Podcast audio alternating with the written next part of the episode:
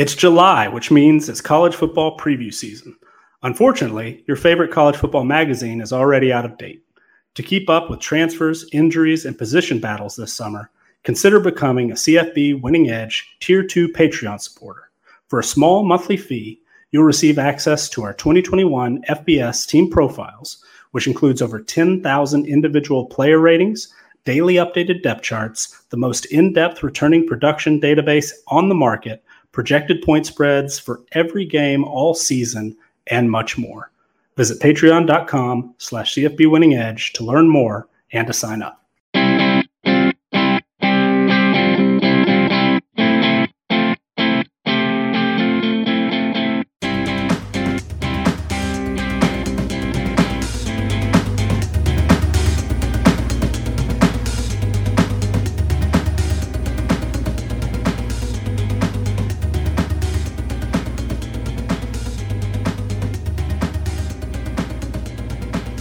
Welcome back, everybody. It's CFB Winning Edge, the podcast edition. I'm your host, Scott Bogman. Follow me on the Twitter at Bogman Sports. I'm joined, as always, by Nicholas Ian Allen, the owner and proprietor of CFB Winning Edge at CFB Winning Edge, and Xavier Triche at Xavier underscore Triche, T R I C H E, if you're hunting for him on the Twitter machine. And today, we're going to be diving into uh, the Mountain West Conference. A lot of interesting teams here.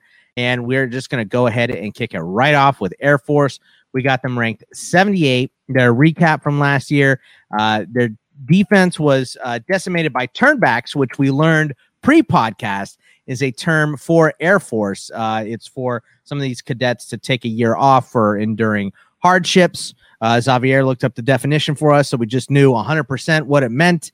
Uh, but yeah, I mean, it's the, not a surprise for COVID. You know, a lot of kids uh, leaving for COVID last year, but they they had a bunch of starters missing because of that, and the offense uh, had some unexpected starters as well. They were still pretty competitive though. They were three and two last season. Um, we have their uh, their prediction record is eight and four for us. We have them uh, favored to win ten. Only talent edges in two though, and the DK total is six and a half. So this is kind of a difficult team to pin down as the academies usually are. Nick. Yeah, Air Force is always a little bit of a struggle for the work that we do for a variety of, of reasons. Uh, partly because they are notorious for not posting an official online roster, updating it uh, regularly, and and so like I don't I stopped even looking for an Air Force roster this year because it you know they didn't have it after spring practice. It's, it's ridiculous. I don't even know if they had one a real one last year at all. You get guys running for 100 yards who uh, they don't even have their class height and weight listed on the on the roster. So it's, it's difficult for that reason. It's also difficult because, and we've we've talked about this a lot with service academies, where you know they recruit so differently than anybody else in the country, where they bring in you know dozens of guys can can uh, dwarf the the uh, recruiting class size of other programs. Um, and a lot of those players are two star caliber. You'll get the occasional three star, but some of those guys just sort of pop up out of nowhere and, and end up becoming highly productive or, or, you know, really underrated, diamond in the rough type guys. And, and so you never really know how those are going to hit. But the way our you know our, our model works when we're building individual player ratings we are relying on those recruiting ratings first, and then uh, we add production points later. But Air Force, you know, consistently will uh, field a team that is really heavy with upperclassmen. They lose a lot of guys every year. You know, bring in that next crop, and, and they might be uh, juniors or seniors who haven't really ever played at all, and and so we're not, you know, our model doesn't add production points for guys that uh, haven't seen the field, haven't earned them, and and so consistently we underrate Air Force's talent metrics. So that was tough to start. And then last year, you mentioned the turnbacks; they were the hardest hit on defense.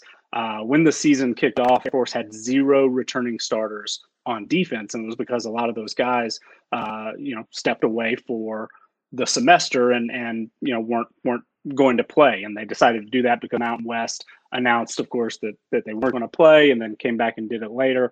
But in a way it sounds like that's really been beneficial. I, I saw a quote in I believe it was the Lindy's uh, magazine where um, Brad Roberts, who's you know probably the, the best offensive player, was the best offensive player uh, last year, running back mentioned that the guys who are coming back from that year off are are bigger and stronger uh, because they were able to spend that time, you know, really bulking up and and doing stuff like that. So it's it's kind of interesting that we're going to we're going to see a defense for Air Force that is much more experienced going in than uh, compared to last year, and also you would expect a lot more talented because there are guys, uh, you know, guys like Jordan Jackson, who is a 90 rated player according to our model, which is very rare for Air Force players to get up there. But but he's been an excellent defensive end for you know his career was was a rare guy to to come in and, and make 20 something starts. Uh, prior to his senior year, same for Lakota Wills at linebacker, 23 starts, and and so you know you're getting more than half a dozen guys coming back to that defense specifically, and a few who probably will contribute on offense as well. But the defense is, is really where it's going to be, um, you know, most notice noticeable. You're getting guys who were starters in 2019, sat out in 2020. Sounds like maybe you know getting a little bit bigger, uh, stronger. Who knows if they're you know be faster, better football players, but. Uh, you you get a whole crew of, of added experience from last year and throw in some guys who they'd relied on some of their best players before, it, it's really kind of interesting. So Air Force, because of that, uh, I think is a, is rated a little bit higher, at least in our power rankings, top 80, as you mentioned, which is kind of rare for for them in the preseason, the way we do things. And we do incorporate team performance ratings into that, and that does help boost Air Force and, and other service service academies and some other teams don't recruit super well. Uh, also, like Wyoming, we'll talk about, of course, later. And Air Force was was really really solid. Uh, last year, they ranked 26th in overall team performance. Uh, they've been a top 25 team in our three-year weighted average uh, in team performance. Offensively, they were 20th uh, with the 12th best rushing attack in the country, and then defensively, 36th. And uh, that seemed a little bit low because this is a team that held four of its six opponents to 10 points or fewer. You mentioned they went three and three. They lost a game where they allowed only 10 points, lost to Army. So uh, this was a really, really tough defense last year. And they've got some, you know, they've got some pieces on offense. They're going to have to rebuild the offensive line, but they've got, I mentioned Roberts. They, they have uh, Elijah Robertson, Omar Fattah. Uh, I'm hearing, you know, really good things about a true freshman who apparently is on campus and ready to contribute, which again is is really really rare. Uh, but you know, I, I, think Air Force is going to be, as always, a very very tough opponent. Uh, they are favored in in ten games according to our numbers early on. The two that they are underdogs are uh, against Boise State and Nevada, both of those under a touchdown. They will play a lot of toss up games Army, Colorado State, uh, FAU, Navy. All of those are going to be tough, probably, uh, you know, really tight games. But Air Force is, is going to be competitive. They're going to have a chance to win anytime they step on the field. Uh, but they're, they're very, very difficult to predict. The talent numbers don't love them, as you mentioned. The stats model is kind of in the middle. Uh, but, you know, all everything uh, evened out they do play a, a really, really manageable schedule, 126 in our strength of schedule uh, ratings. And we expect, you know, an eight win, eight win year, uh, winning record in, in Mountain West play, contending in, in their side of uh, the conference, might have a, a, an opportunity to knock off Boise State and, and get to that Mountain West championship game, but not be a shock it's it's uh, difficult to project because the the talent numbers obviously are, are a little bit low, but uh, they're they're going to be in every single game, absolutely. So uh, you know, right now a lot of our numbers line up above that six and a half DraftKings win total. I don't know that I'm personally ready to to jump up there and, and you know call for the over, but a very manageable schedule, Our stats model likes them. Our our official model really likes them, and that defense I think has a chance statistically to be one of the best units in the country this year. Yeah, I mean, this is a very interesting team here, Xavier, and it's it's hard. Uh, you know, the academies are some of the hardest to predict just because you have so much turnover, and you know you have uh, weirdness in the roster. It seems like every year. I mean, we were talking beforehand, and Nick was like, "Yeah, I just give up looking at uh, the the team depth charts because they're uh, constantly changing. So it's hard to know, but this looks like a pretty good Air Force team. They have some returning experience, some good returning experience. And, um, you know, like we said, uh, talent edges in 10 games here. So uh, lot, lots of uh, lots of goodness on this team. How do you think they're going to turn out for 2021? Oh, I mean, you really look at their schedule, and I, I really like it. You know, not only do I think that maybe outside of you know Florida Atlantic, I think they can roll through their their non conference uh, part of their schedule. I, I really think that you know the only concern I have when I look at their their team is their left tackle and their left guard position, uh, both of which left uh, for you know and were ended up becoming undrafted free agents. So talented guys at those two positions, and you know, Nick was, you know, you alluded to Nick throwing out the team depth chart where I was like, man, maybe they'll have some youth in those positions. Oh, they just filled them with two seniors. Oh, okay. Uh, so it was just like it, it, it it's instilled in them and drilled it, and the team is drilled into them. So for me, it may not be so much of a drop off as far as understanding the playbook and understanding what they're supposed to do, but from a talent perspective at those two positions, that is where I'm a little bit concerned uh, with those guys only having three combined games in which they started uh, versus two guys who had a combined uh, 54 games uh, started uh, uh, together. So, or it started, excuse me. So that is my thing with, with, their left guard and their left tackle positions. That's my only concern there. Uh, Nick raved about the defense. And I couldn't agree more. I think this defense can hold any can hold anybody on their schedule uh, to under their season average. Uh, like I said, really FAU is, in my opinion, the the best offense that they may play all year. Um, you know, outside of possibly Boise State, which they have to go onto the road to play. Uh, but I, am really looking forward to what to seeing what Air Force could do this year. I love their quarterback. I think that he takes an added step this year in the passing game. Uh, you saw flashes last year of his ability to do so, which I think people, when they think about Air Force, they immediately begin to think about you know their offense being just on the ground like a Navy. Not so much. Uh, they they air it out when necessary, um, and, and, I think he can take that next step as a passer. That that makes them even better. Um, yeah, I don't, I don't see why they can't win eight games. I, I don't I don't see why they can win can't win uh, ten in my personal opinion. I only see a couple of games on their schedule that I think are genuine toss ups or what they're genuine underdogs, and I would be concerned about them going into those weeks. Uh, I would take the over if I was looking at Air Force at six and a half wins. I, I would I, I would take the over absolutely. Yeah, and I, I think it's one of those much about Air Force because it's Air Force and they bring in let's count them uh, five signed letter of intent, but they had 45 hard commits. So, uh, yeah, we're not going to necessarily go into the recruiting of Air Force at the moment. We don't even, when we're building our depth charts, normally we just slot in uh, true freshmen everywhere for Air Force and and Army and Navy. We don't even put those guys in because a lot of them will go to uh, the prep academy, you know, the the, the uh, prep schools, and and won't even make it to uh, the varsity in in year one. So uh, we always wait on that. It's almost like recruiting doesn't even you know matter. We just kind of go back in, try to fill out the roster best we can after. And I did just want to mention, and I like that Xavier uh, brought up the Air Force passing attack, and Zeke Daniels, I think, does have some promise. Air Force a, a, few years ago led the nation in yards per pass attempt, just because it, it's rare when they do it, but you know, have an opportunity to, to really hit a big play.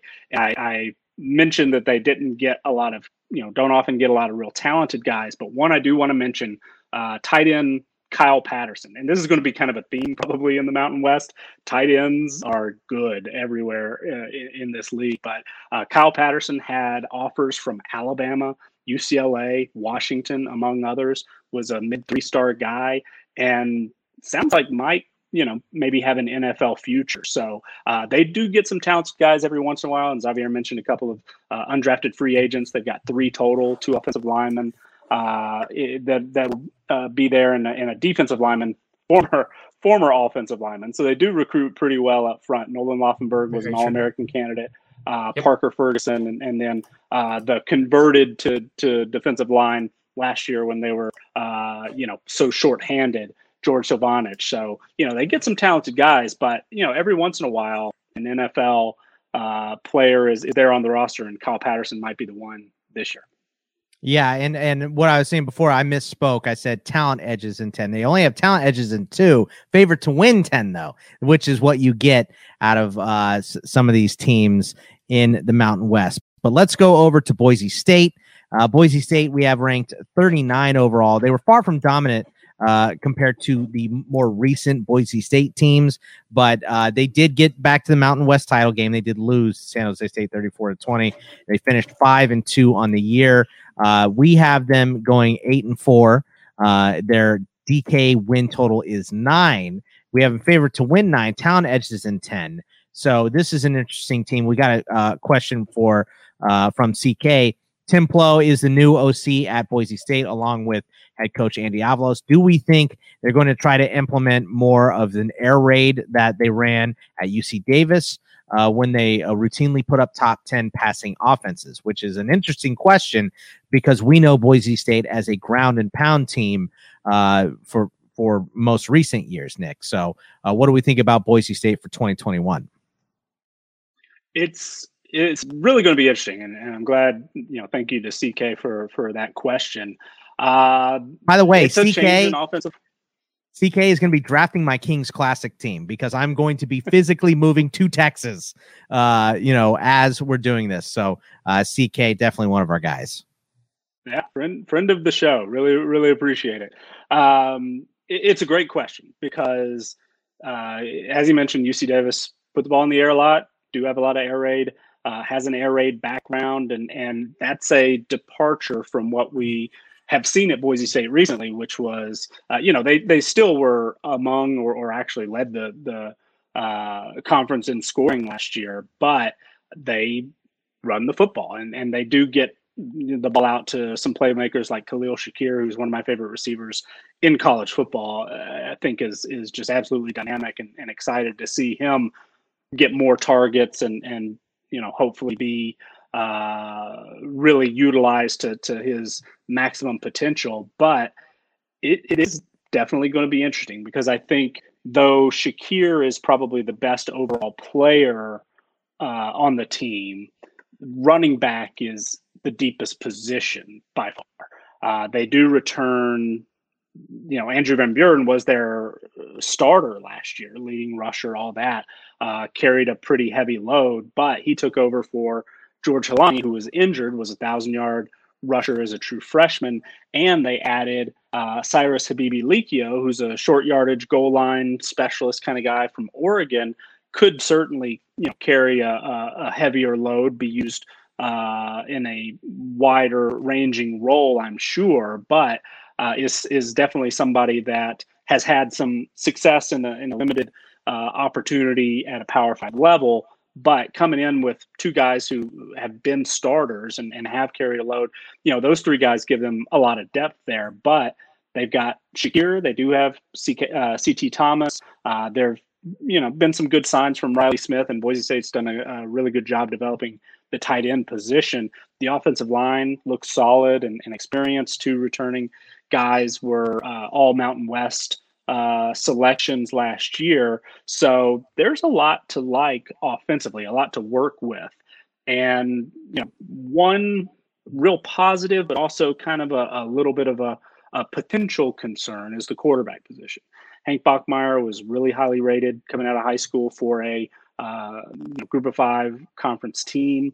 Has been a a basically a two year starter as a, as a freshman and, and sophomore, but has been inconsistent. Has missed some time in in both years. Uh, has been uh, good, not great is is kind of the just sort of the the term that comes to mind at first. And he's sounds like in in a battle for his job. Jack Sears uh, was a, a, transfer from USC, came in, had an opportunity to, to play really in one full game, but played incredibly well. Uh, throws a great deep ball, and that might be something that appeal, you know, really appeals to uh, the new coaching staff fits, you know, better in, in maybe the new system. Uh, not necessarily. I mean, usually we think of air raid as being kind of a uh, shorter, you know, crossing routes, mesh, and, and all that good stuff. But it is nice to have somebody who can really attack downfield. And, and Jack Sears, I think, does that a little bit better than than Hank Bachmeier. So it, it'll be very interesting to see how it works out because there's talent. Uh, it just doesn't necessarily match up with what I immediately think of as as being uh, the system that will come in. But it you know it's been a a successful system. UC Davis uh, has run the ball you know decently well in years past. Actually, last year uh, they did they did an excellent job, averaged over 220 yards uh, on the ground per game in, in just five games, but uh, not quite as good in, in 2019, 2018, uh, but have had success throwing the football for sure. And that's that's going to be uh, really kind of interesting. In, in that 2018 year, when they didn't run it as well, it was partly because they threw for over 4,000 yards. In 2019 threw for 3,700, 2017 3,800. So you know, and even prior to that, he was at Northern Arizona, 3,500 yards, uh, 29 or more touchdowns each year. So you know, have to think that with a guy like Khalil uh, Shakir and and you know some experience in the receiving core, they're going to throw the ball more than they have in years past. It's just going to be interesting to see how they utilize that. Uh, you know that that talent in, in the running back room. But one thing that that uh, I want to go back to, and and the first thing you said was they were far from dominant, and there was a really interesting quote in the Athletics uh, State of the Program series about Boise State where uh, you know they talk to anonymous coaches and, and they kind of give a little bit of an unfiltered uh, response. But there there was kind of one that that stuck with me. It said, "I remember playing Boise and tell myself during warmups that we were going to win the game. I felt it. I've never felt that way playing a Boise State team. So wow. it's it's." You know, Boise State consistently, and I'm sure Xaviero mentioned this in, in greater detail, has been among, if not, you know, the the top Mountain West recruiter for a long time. They're the most talented team most every time they step on the field in conference play. But, you know, last year they weren't as scary, at, least to, you know, this one source. But it, it makes me think that there were probably some other people uh, in the conference that uh, felt that as well. And, and, you know, you hear every once in a while people talk about guys getting off the bus and, and like, oh man, you know, it, it looks like uh, this game's already wrapped up as soon as they get off the bus. Just look at these guys. And Boise State might have had that in years past, and last year, you know, maybe not as much. So, will they be able to recapture that, or have they, you know, have they lost a step? Have they uh, maybe don't have as much depth, don't have as much uh, just pure talent? uh, it, will be interesting to see because still on paper, they're they're the team to beat. They are our number one rated uh, team in our power rankings. They're the only team in the top 40 in the Mountain West. Uh, and again, that's based on who would be favored on a neutral field. So it's not necessarily how we expect them to finish or anything like that or a poll. It's it's just our power rankings, no opinion who would be favored against who. Boise State would be favored against every other team on a neutral field because they are, you know, uh, solid across the board. They only have uh, one unit. Their secondary is the, the number one uh, secondary in the Mountain West. Nothing else is, is at the top, but everything else is, you know, uh, top half at least, and, and usually top three. So they're going to be solid. They're going to be a, a, a, good team. The defense is, uh, I think, strongest up front, but they do have a 100 rated uh, player in cornerback. Uh, Kekaula Kaniho is one of their all Mountain West performers and, and somebody that they can build around. It's going to be, you know, tough because they lost two really good corners uh, from last year's team, including All American Avery Williams, one of my favorite players in college football. But uh, they're they're going to be the still the team to beat. The schedule, I think, sets up pretty tough. Uh, they do. They are an underdog in three non-conference games. They are favored in every uh, conference game, but you know they they don't necessarily look dominant. A lot of those are a touchdown or less. They're they're right around a touchdown favorite. Against Nevada early in the season. That's going to be interesting for a first time, first year head coach, uh, Andy Avalos. They are uh, just about a field goal favored on the road at Fresno State, who I think could be one of the best, you know, offenses, but but certainly passing offenses in the country. And then they're right around a field goal, little, or excuse me, right around a touchdown, a little bit more on the road at San Diego State. So, uh, you know, there are tough matchups, and it'll it'll be, I think, really telling how those first uh, you know, two out of those first three non-conference games against UCF and, and, Oklahoma State, are they going to get beat up? Are they going to be able to, you know, pick up a, a, an upset win in, in one of those? Maybe carry some momentum. Getting Nevada early on in conference play is going to be tough, and then BYU and Air Force in the first half of the year. That's really tough. It, it's you know, you might end up with a Boise State team with three losses by the time they've got their their bye week in late October they should be, you know, set up pretty well to make a run at the end. But, you know, sometimes if, if you don't have success early, it kind of snowball and it can be it can be difficult. We talk about this a lot with first time, first year head coaches. You know, how are you going to be able to to respond to that? So I know our numbers are are really high on, on Boise State. Think think Boise State is is the best team in the Mountain West. You mentioned the the favored the talent edges, the the stats only uh, Prism model, projected scoring margin, they're all uh, at or above that DK win total of nine. But just sort of the way you you take these percentages, 33% to beat UCF, 33% against Oklahoma State, 66 against Nevada, 71 Air Force, 39 BYU. There's, you know, th- those don't add up to as many full wins. And, and so I do think that there's a chance Boise State loses a game it's not supposed to, at least on paper. Right now we have an underdog in three. I don't I don't think they get through the Mountain West unscathed. I think Nevada is a, a problem. I think Air Force is is always a tricky uh, opponent.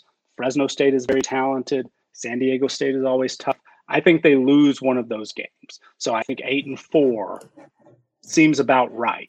I, I would not be at all shocked if they get to 10 wins and win the Mountain West. But I, I also, this just feels like a team that might need a year to sort of get its legs under itself under Avalos. And then hopefully they'll be back to that, you know, dominant team that kind of puts fear in, in opponents when they're warming up. But I just, I don't know. It doesn't feel that way at this point, you know, looking ahead to next year. Yeah, I mean, interesting team here for Boise State, like Nick mentioned, traditionally dominant in the Mountain West. Uh, we we have them as that uh, you know, back to that kind of standing, Xavier. But three of these first six games are just brutal against UCF, Oklahoma State, and BYU. Three of their first six. The games wedged between there are all, you know, seem very winnable. I mean, they'll beat UTEP. Utah State, maybe Nevada will give them a little bit of uh, an issue, but um, I, I think they got a chance to win probably two out of those three games uh, that that are tough matchups. But that's a tall task to ask a brand new coach to do um, in year one, specifically that first game against UCF, Xavier. Yeah, and when when you know, just to go to Nick's point a little bit and kind of expound upon it, um, I think maybe three or four years ago, we would have thought maybe Boise State could go three and zero oh here. Um, you know, we, we, watched Boise State. it was 2019 where they went down to Tallahassee and beat Florida State. And I remember going into that week thinking that Boise State just had not only a good chance, but a great chance to win that game over Florida State. Um, and I think it's it's wild to see that yeah, Boise State has lost a little bit of its bite. Uh, while you guys were while you guys were um, talking and throughout the week, I was kind of watching Boise State against San Jose State because I wanted to see a couple of things, and Nick kind of alluded to it. Um, with Hank Bachmeier, what I realized when they played San Jose State in the, in the in the championship game, San Jose State did not was not afraid of the deep ball at all. They sat at maximum seven yards off the ball consistently. They, they didn't care if they didn't think that Bachmeier was going to throw behind them and they were pretty pretty consistent with sitting at about seven to f- five to seven yards and saying we're going to sit here and we're going to make you make throws that you haven't made all season. So with that being the case, with them having a new OC that likes to go maybe with there's more air raid, Bachmeier might not see as much time if he's not a guy who can you know open up the the, the offense a little bit, uh, and that was a little bit concerning. The other really concerning part about that game for me was the fact that their offensive line just did not hold up, and, and we'll talk later about San Jose State's defense, but I wouldn't say that they have the the best front four in, in all of college football, uh, and they really really made Bachmeier uh, uncomfortable a lot in that ball game, and that just alludes to the fact that they were not a team that was used to being in, in, a, in a situation where they had to throw the football a lot, and you even saw it. There was a there was a couple of third and longs that they genuinely would were still running the football on third and sevens, third and sixes, just to show you just they don't trust the fact of Hank Bachmeier dropping back every single time. And some of those are my concerns going into this year, whether or not whether or not they're going to find a way to throw the football more con, uh, throw the ball better against t- more talented teams. Um, so I think this is a team that absolutely, when you look at their schedule, best case scenario is two and one. Uh, you have to when you go down to uh, you know you go down to Florida to play UCF and what will be uh, Malzahn's first game. That's just going to be, in my opinion, just too much for. I'm not going to pick them in that ball game. Uh, but I don't see why they couldn't beat UTEP and Oklahoma State um, in back-to-back weeks. Uh, Oklahoma State has lost a lot of talent, and I think that they have an opportunity there to you know make that win, especially with them being at home as well. Uh, the, you look at the rest of their schedule. I, once again, I, I, think that they have an opportunity to win eight games.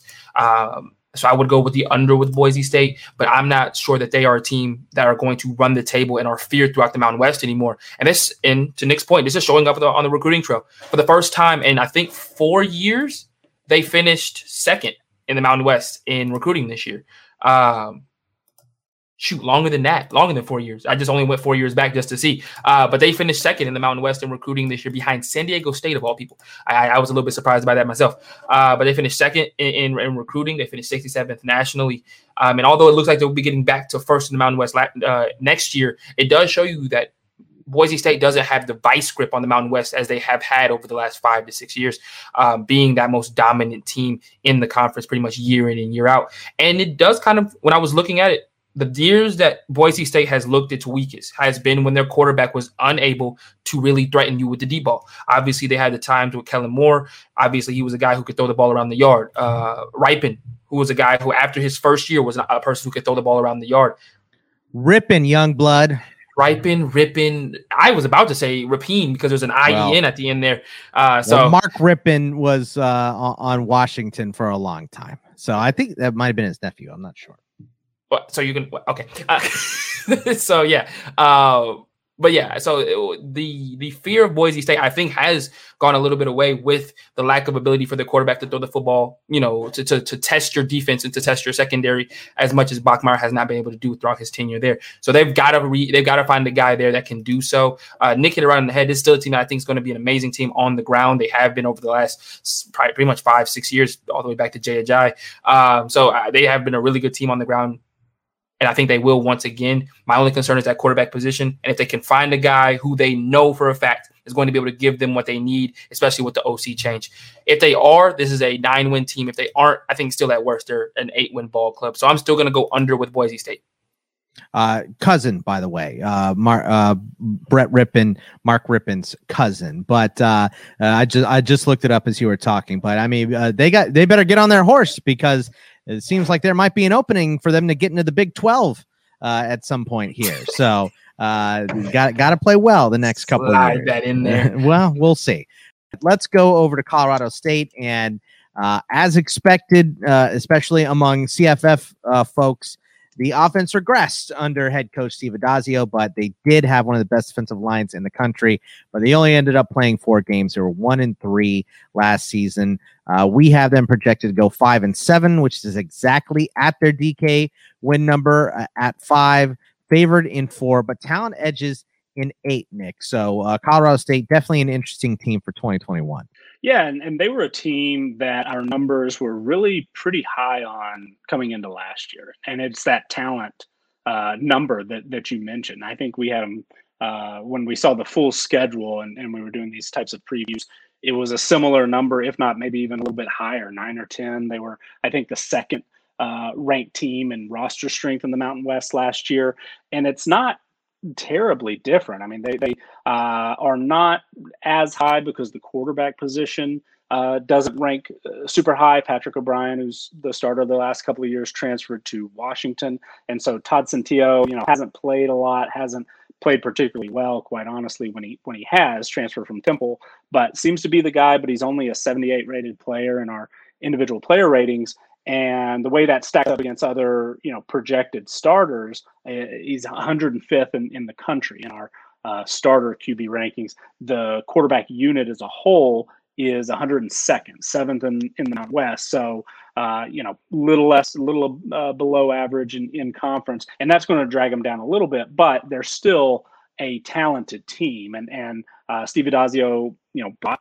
Power Five talent from him, uh, with him from Boston College when he came. This is, uh, believe it or not, a top 20 group of receivers and tight ends in the country, the best, uh, highest rated uh, receiver and tight end group in the Mountain West. A lot of that is Dante Wright, an all Mountain West uh, performer. Uh, really exciting player, can do a lot of different things. Similar in some ways to Khalil Shakir at Boise State, who can you know contribute a little bit in the run game and and uh, can you know be a guy that that can uh, go deep, but also uh, get him the ball on on screen, see what he can do, break some tackles, that sort of thing. So they do have at least one really dynamic wide receiver, Trey McBride is on the short list, I would say, uh, among best ends in the country.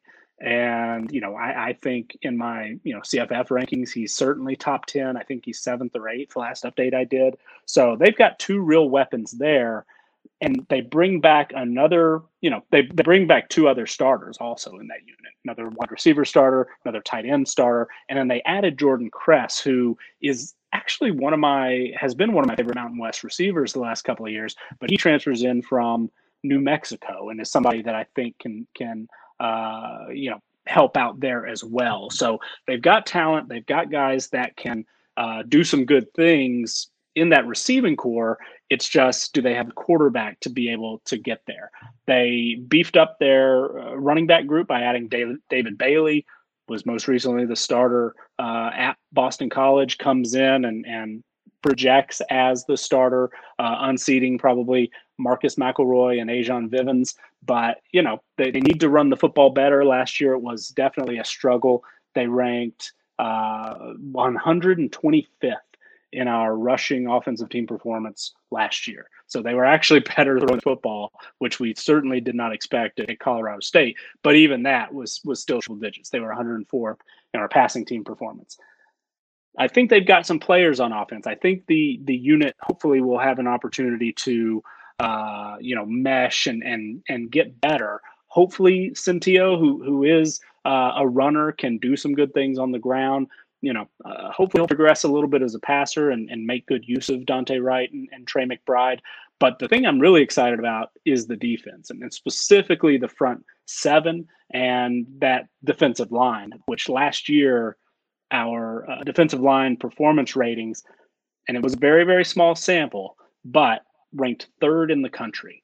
So talent wise, you know, they're good. They're they're right around top 40 nationally, top three in the Mountain West. But all four starters uh, return on the defensive line. All three linebacker starters. Two of those guys were all conference. Uh, and Scott Patchan, the transfer uh, edge rusher from Miami, and the linebacker uh, Dequan Jackson.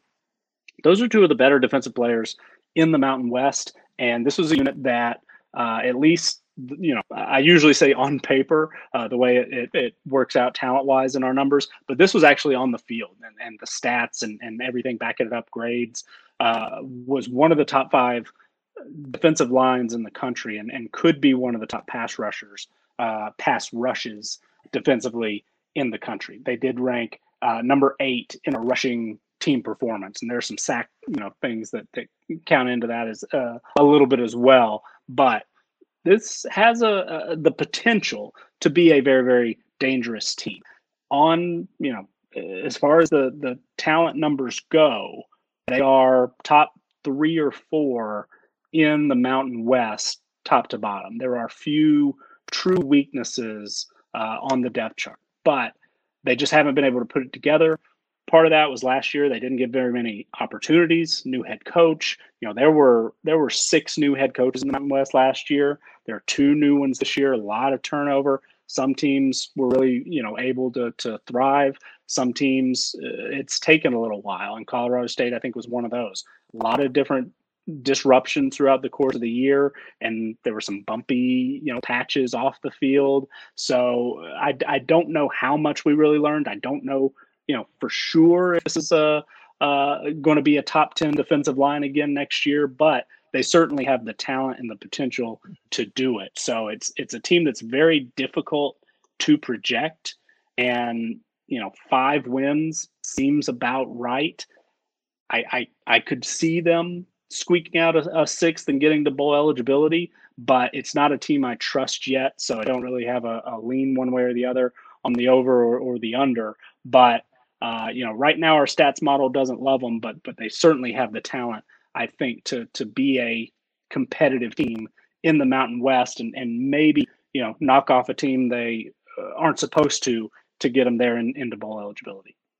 Yeah, Xavier, th- this team uh, is one that seems to be maybe held back by their coaching, right? Uh, decent talent, but last year's also difficult because you know you give a brand new head coach no off season, limited practices, a uh, bunch of guys not playing. You know what I mean? It was it was a rough year for everyone in 2020. guys so. being dudes.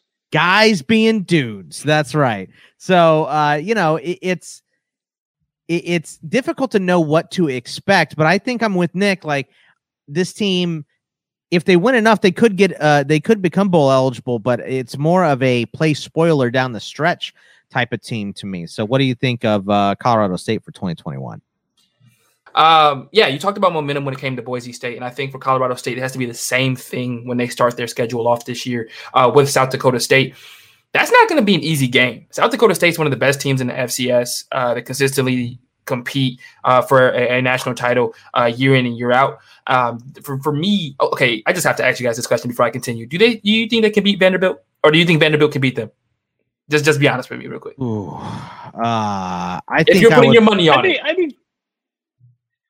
Mm. I, I take Vanderbilt.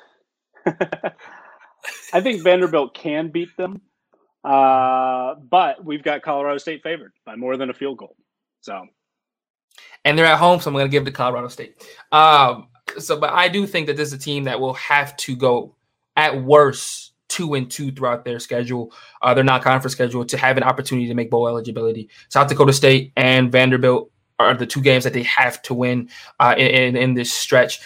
My only concern is that they do start off slow. They they stumble against South Dakota State, or they do lose to Vanderbilt at home, and you start off the year one and three, and then you look at the rest of their schedule. They're not going to beat San Jose State right off of their bye week, uh, and then they have to pretty much go unscathed throughout the rest of the schedule. And I don't think that they have an up. They're going to be Boise State or Nevada, even though they get both of those games at home, which should actually help out a little bit.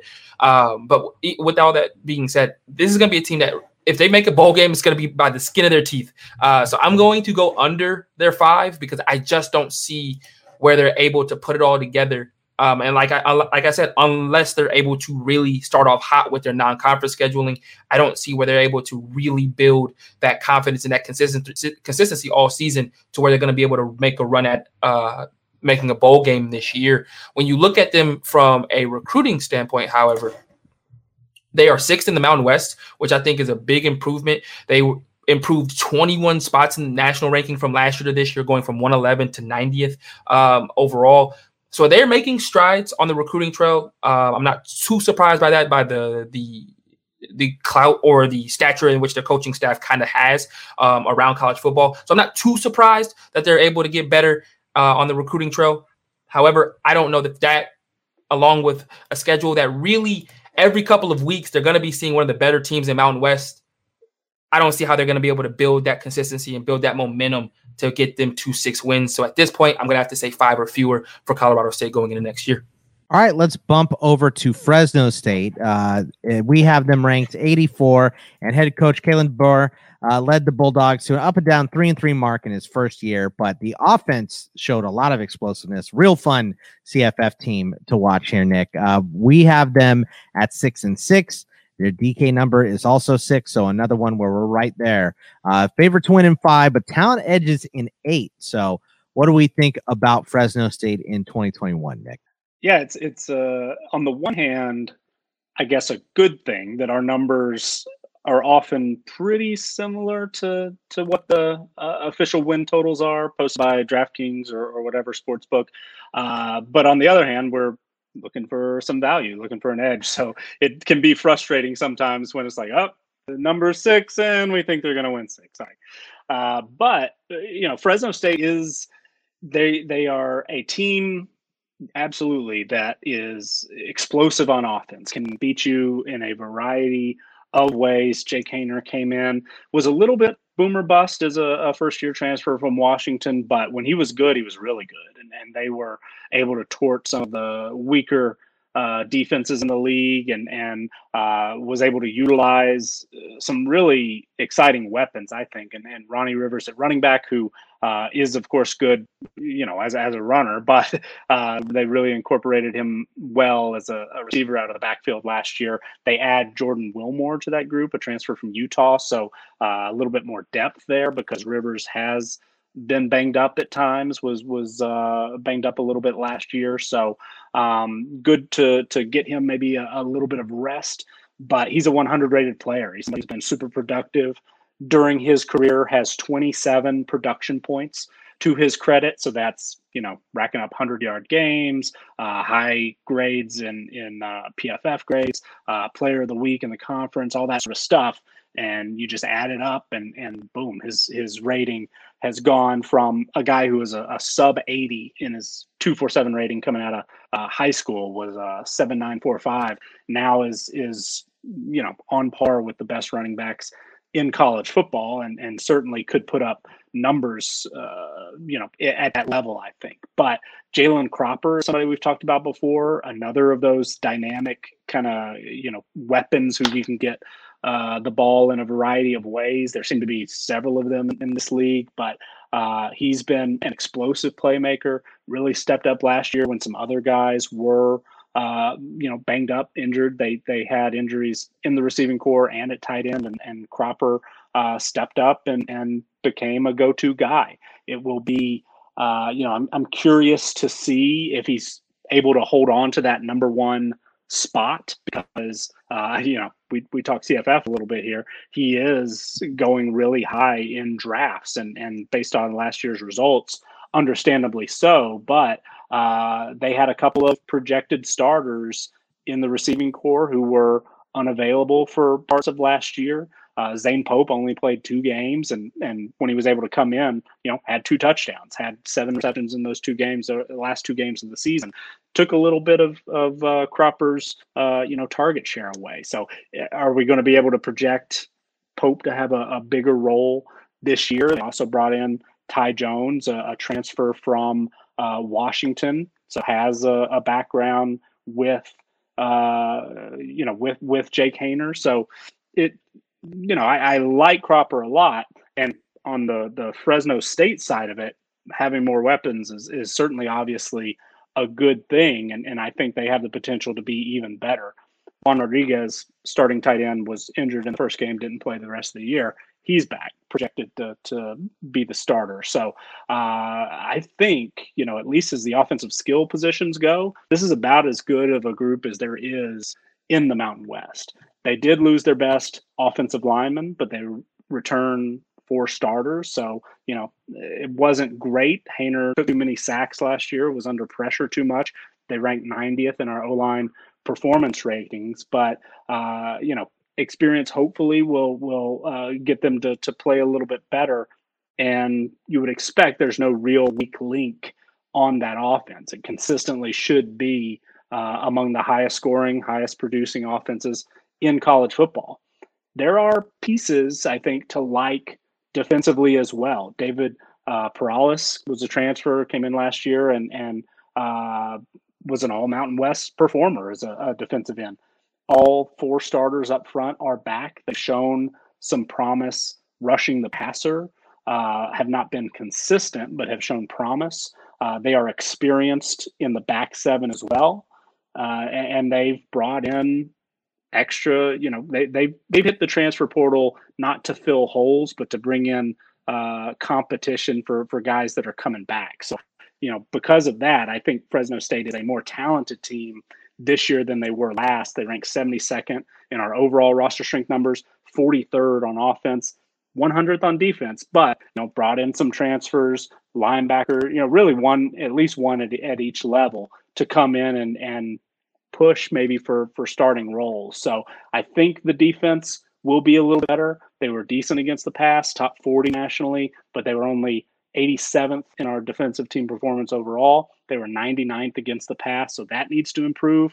And then as Xavier's going to get into the schedule a little bit more, but after that week one game against uh, UConn and, and week three Cal Poly, it's tough. Uh, there's certainly, you know, I would say that no Mountain West game is unwinnable for Fresno State, but it doesn't set up particularly well. They do get, you know, do start with UNLV at home. You would expect that to be a win, but they've got to go to Hawaii, to Wyoming, to San Diego State, and to San Jose State. And then they also have to play Nevada and Boise State at home. So it's it's tough.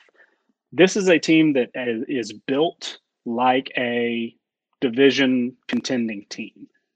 But that schedule really gives me pause. I know that there are some folks out there in, in uh, media. I know uh, uh, great podcasts that I need to catch up on a little bit, but uh, Split Zone Duo, uh, Split Zone Duo has talked at different times this offseason about how Fresno State over six is free money this year. Uh, it's, I think, kind of a little bit of a bit, but there's probably some truth to it because they're a really good team. But that schedule scares me. So I, am not ready to, to, you know, say, hey, I go all in and, Fresno State over six the talent edges line up, the, the stats only model lines up at eight and nine respectively favored. But remember, if this is your first time listening to us, those two models, the only things that are taken into account are talent, our talent numbers on the one, and, and then our stats uh, in, in the other. Home field advantage is not part of that. So there are some games that they're favored in in those models that if we incorporated that two and a half points for home field advantage, might you know might flip. At least the stats model there are two. There there are two no three three games for sure that are within that two and a half. Uh, if if they were to to flip um, and home field advantage were taken into account. So the schedule scares me with Fresno State, and and I know they've got the potential for eight, nine, something like that wins, but this might be a team that is the best six and six team in the country this year uh, at, at the uh, group of five level. Yeah, and and Xavier, I mean, the schedule is really the whole thing because it seems like, like Nick alluded to, they're gonna start three and two. I, I think that you can pretty much put in the bank. But moving past that, every game is winnable, but every game is losable all the way through the end of the season. So uh, it makes that six number difficult because you're just looking for four wins in in uh, in that back half of the schedule. But it's kind of a tall task to ask them to uh, 100% do it. So I, I think I think if I was betting, I would take the over, but I wouldn't take it over with as much confidence as uh, uh, some others would. Xavier. I could not agree more. Uh, when you look at their schedule, I just we, we talked about momentum with Boise State, and we talked about momentum with Colorado State is there even a chance for them to build any type of momentum? Three and two in their in the first five games is really good, but after that, I mean, they invariably could lose their next three and be three and five with Boise State and San Jose State still on their schedule. And it, for me, I'm I'm really trying to figure out what teams I'm going to give. I want to give the guaranteed stamp to. So going to Hawaii is never an easy game especially on the you know going there with the time difference, everything. That's not easy. Uh, but I think that's an easier game for them than Boise State at home and San Jose State away. I, am trying to find guarantees. So if I was a betting person, one, I wouldn't touch this schedule at all. I wouldn't touch this team. But I would have to say I would, I would have to say that they would probably six games is the best that they could do because I don't have any guarantees after their non-conference schedule and UNLV is up after the first five games. It's too much. It's there's too much toss up there for me to decide that this team is going to go better than six games. Um, it's also too much of, of a toss up to go below. I think six games might be perfect uh, for them at this point. But really, we'll, we'll, we'll know very early on because for Fresno State to get to a bowl game, it's got to be on the back of it's got to be on that that defense has gotten much better than they were last year. You look at their schedule from last year, and that was their biggest issue. They couldn't stop anybody. I mean, no matter how many points that they put up, I think the best representation of that was their game against New Mexico the end of the year last year 39 49. If your offense puts up 39 points in a game, you should be able to win said ball game. And for your defense to say, we're going to one up your offense and give up 49, where you yeah, gave up 21. They, what do they think? They're in the Pac 12? Come on. 39 points should win you a game. Yeah, absolutely. Especially when 21 of those 49 points came in the fourth quarter. So their defense has got to take strides this year. And if they do, I mean, this is an absolutely a team that could get to seven or eight wins with that offense. But I'm not gonna. I don't think their defense is going to make that much of a stride. I think they'll be incrementally better. Um, and so six wins is something where I think that they can obtain because the defense is going to be. You know, one of those things is, is when your defense has pretty much been the reason as to why you weren't a team last year that you know, you look at their schedule, could have went four and two in re- realistically, or even five and one. You look at the defense is the most focused that they're going to be on all off season. That defense probably, Nick, you could tell me if I'm wrong. As a coach, you would probably have the amount of points that the defense gave up somewhere in that locker room, or total yardage that the defense gave up somewhere in that locker room as you know a motivating factor for them this summer and throughout the fall uh, throughout fall camp that defense knows how bad it was last year and how and knows how much it let down its offense in some games. I expect that defense to be better, and that's why I think that there'll be a bowl game, bowl team. But I wouldn't be also surprised if we got a similar defense to what we got last year from Fresno State, and they finished under as well. Yeah, th- this team very very interesting, and I love what for CFF as we mentioned a couple times talking about Fresno State. Uh, we love a great offense and a crappy defense. It just means that those uh, those uh, offensive players are going to be on the field more and more and more. Now we did get a question here from our guy Andrew, and I think it applies to the next team. So I'll just read it out here. It says the Mountain West Conference may be my favorite conference for CFF for lots of reasons. And I think because many of the programs have a reliable identity uh, that allows us to make informed decisions about where their production will come from. This is a very well worded question from Andrew. That being said, which teams get your head spinning the most when thinking about where its offensive production will come from this year? And Nick, you kind of you put this under Hawaii, and I think that it makes sense. You know, we look at why we have them ranked post 100. Them and Colorado State of the teams that we've talked about so far are the only ones post 100. There's a couple more in this conference, of course, but uh, Todd Graham came in, exceeded expectations for the Rainbow Warriors. They were five and four. Uh, they did have a 28 to 14 uh, New Mexico Bowl win over Houston too, which gets a lot of people pumped. Todd Graham in his dream job, like he says, every place he lands. We have them at six and seven. Uh, DK has them at seven. Uh, their favorite to win in six. Talent edges in three. One of Nick's favorite teams to watch because they're always the last game of the night. So, what do you think about your Rainbow Warriors for 2021, Nick? So, I, I, I kind of slotted Andrew's question here because one, I, I wasn't really sure what Hawaii's, uh, you know, philosophy or, or uh, you know, what, what's the word uh, that he used, the, the identity. I wasn't really sure what Hawaii's offensive identity was last year, other than get the ball to Calvin Turner, which was a pretty good plan, and then let uh, Chevan Cordeiro run around a little bit. Uh, surprised me uh, how much better of a runner he was than a thrower last year and than a passer because I, I did uh, like a lot of what I saw in some small spurts uh, in the previous offense, run and shoot. Uh, as a passer, you of course could run a little bit as well, but you know Chevan Cordeiro was was the leading rusher for Hawaii last year, and that included you know passing Calvin Turner, who was one of the best offensive weapons, multi-use players again in this uh, conference, but uh, a real, real surprise transfer from Jacksonville University when they shuttered their program was an option quarterback there. Uh, signed, you know, signed at Hawaii under the previous coaching staff. It looked like he was, you know, maybe going to play receiver, maybe going to play defensive back, but comes in, plays running back, plays receiver, wildcat quarterback, kick returner. I think earlier today, West Media Days was uh, voted, you know, expected to be the first team uh, punt returner. Hasn't even returned punts at all yet. So, uh, you know, he's obviously come a long way in a short amount of time. Seems to be getting, you know, some NFL buzz. I've seen some NFL draft, uh, you know,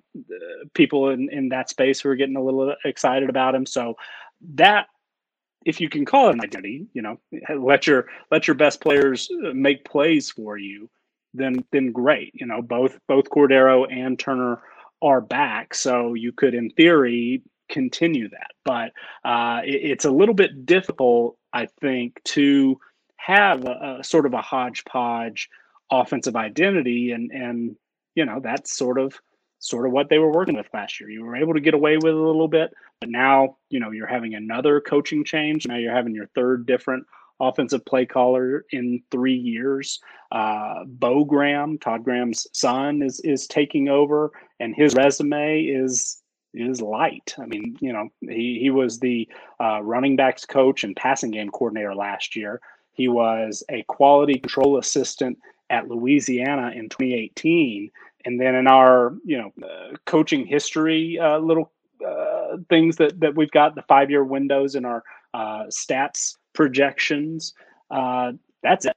So he wasn't even you know an on-field coach. Well quality control wasn't an on-field coach there but he's been an on-field coach once uh, just one year of, of experience in that five year window. So it's difficult to know you know are we going to see a continuation of what it was last year under uh, JK GJ Kinne. I forget his name.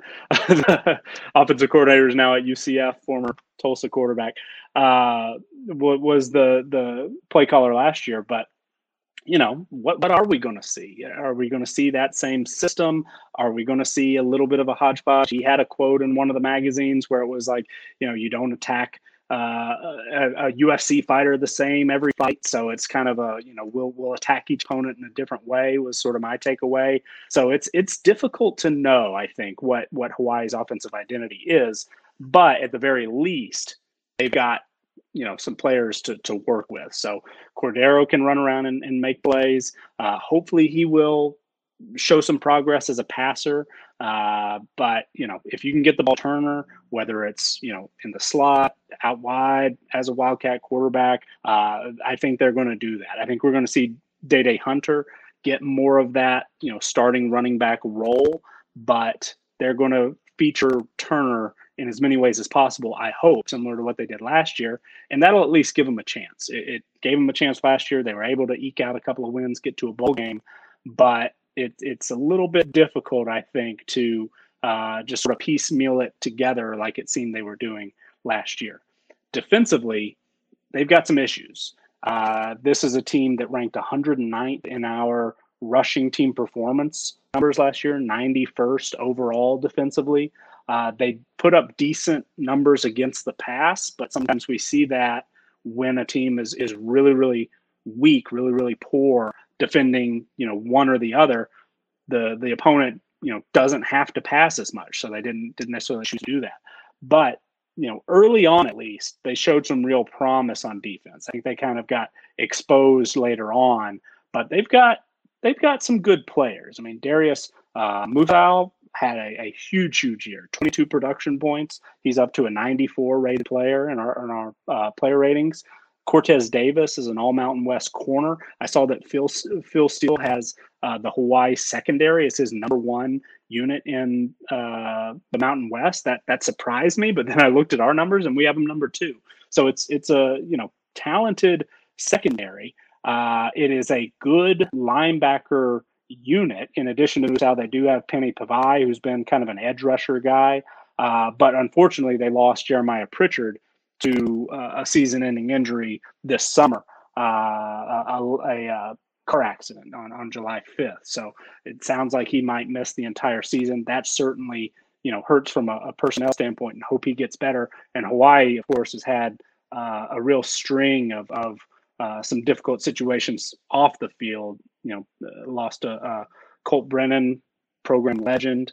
Uh, over the year, uh, over the off season. Robert uh, Kekaula who is really the voice. You know, you talk about I, I love to uh, watch Hawaii football games, obviously, but you know he was he was such a joy to listen to, and and uh, they lost him over the offseason as well. So they're also moving from Aloha Stadium in a way that could be good because it's closer to campus. They're they're actually going to be playing in a, a very very small venue that they're uh, kind of retrofitting to to host uh, games on on Saturday, but.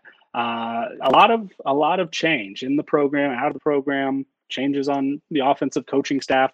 Brennan Marion, we've talked about in the podcast before, is is really kind of a uh, fast riser in the coaching profession. A guy that you know a ton of high school coaches are, are loving what he's doing. Articles have been written about it. So they're losing not only their play caller, but one of their better, uh, more well respected offensive minds as well. So yeah, I've, I've got some questions, and and identity is is certainly part of it on the offensive side of the ball. But you know, Hawaii is a, a tough team. They're going to be in the mix in a lot of games. Uh, their schedule, I think, does set up pretty well. They get Colorado State at home. You know, that would have been a toss up, almost the exact same rating.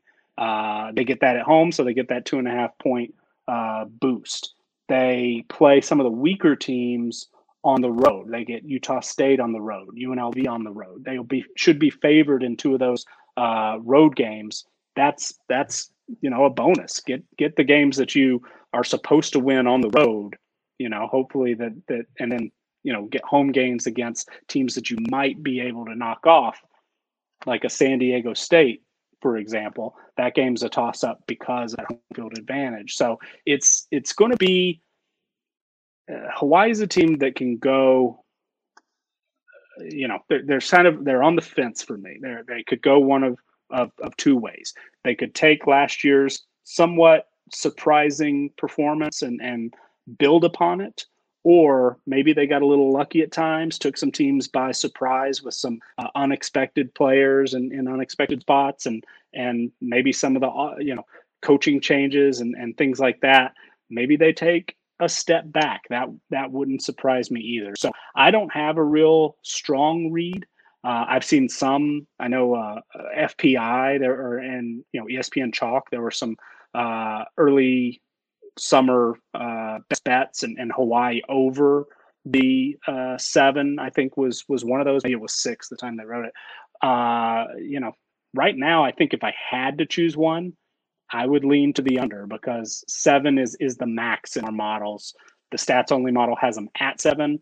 Talent edge, you know, three, uh, only three uh, uh, talent edges. Only Air Force is worse in the conference. So I'm I'm a little bit worried that maybe we see Hawaii take a bit of a step back. But they're going to have some exciting players. They're going to be in a lot of games. Should have a lot of exciting games. So give us uh, something to to watch as always.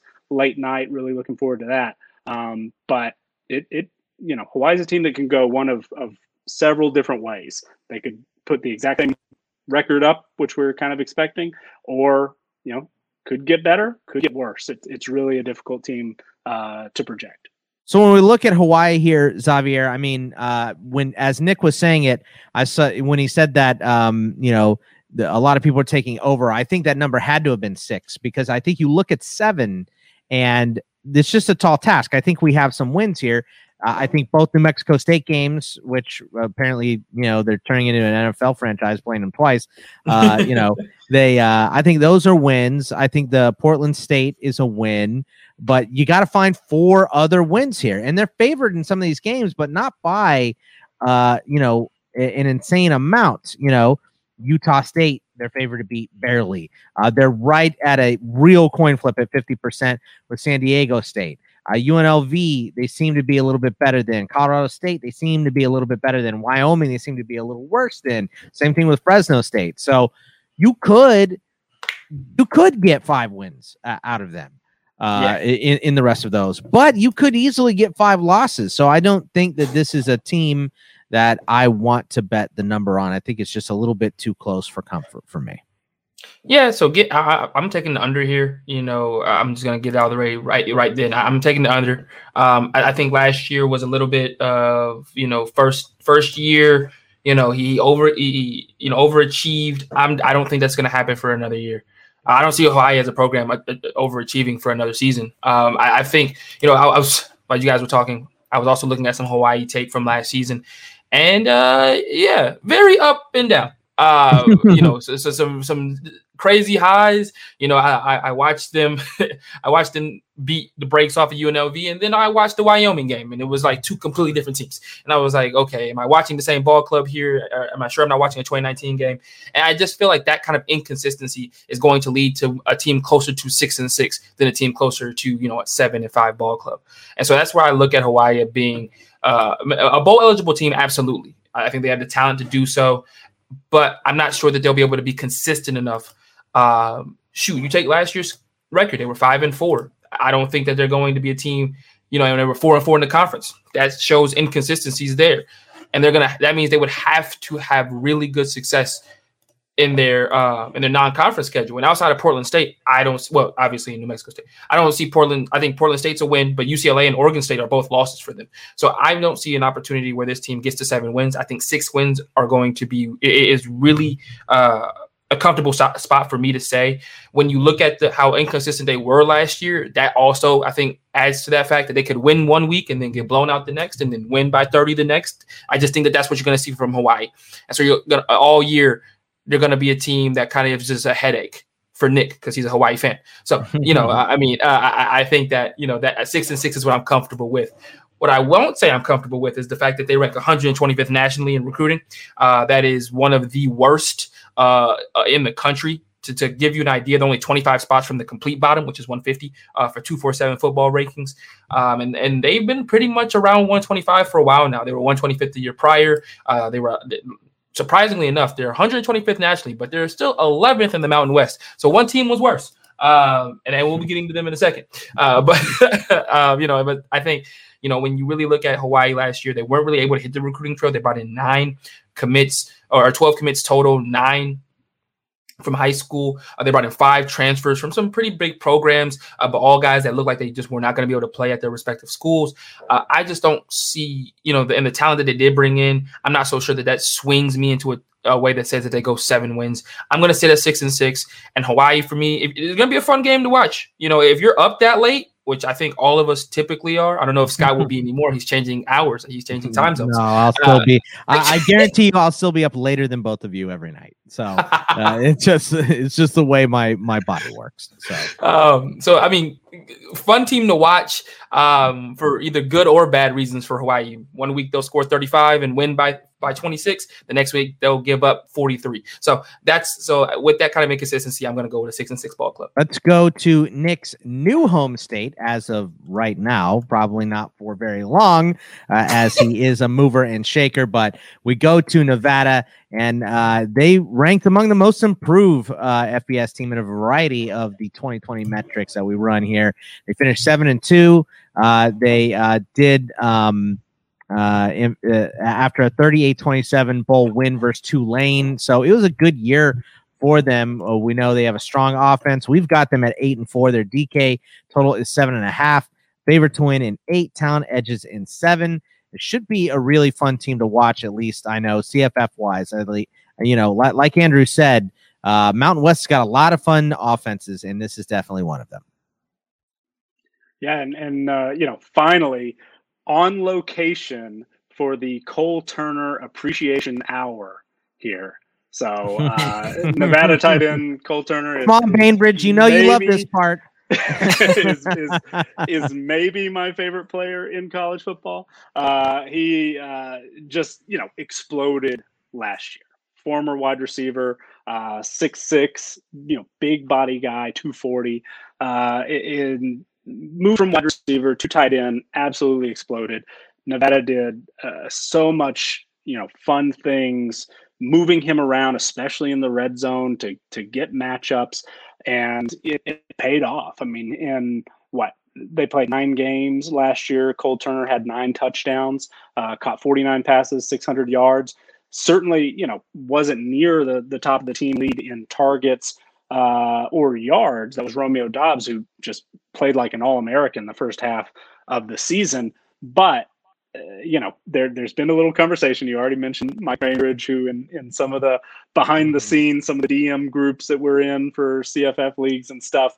Uh, I think it it you know can't stand that I take Cole Turner maybe a round or two or three before anybody else would, but uh, you know they just they they make it uh, they emphasize and prioritize him in the red zone and for good reason. So yeah, you know, Carson Strong is getting first round NFL draft buzz right now, right? Preseason uh, Mountain West Player of the Year. He's great. 93 rated player in our, our model. He's going to be 100 by midseason easy.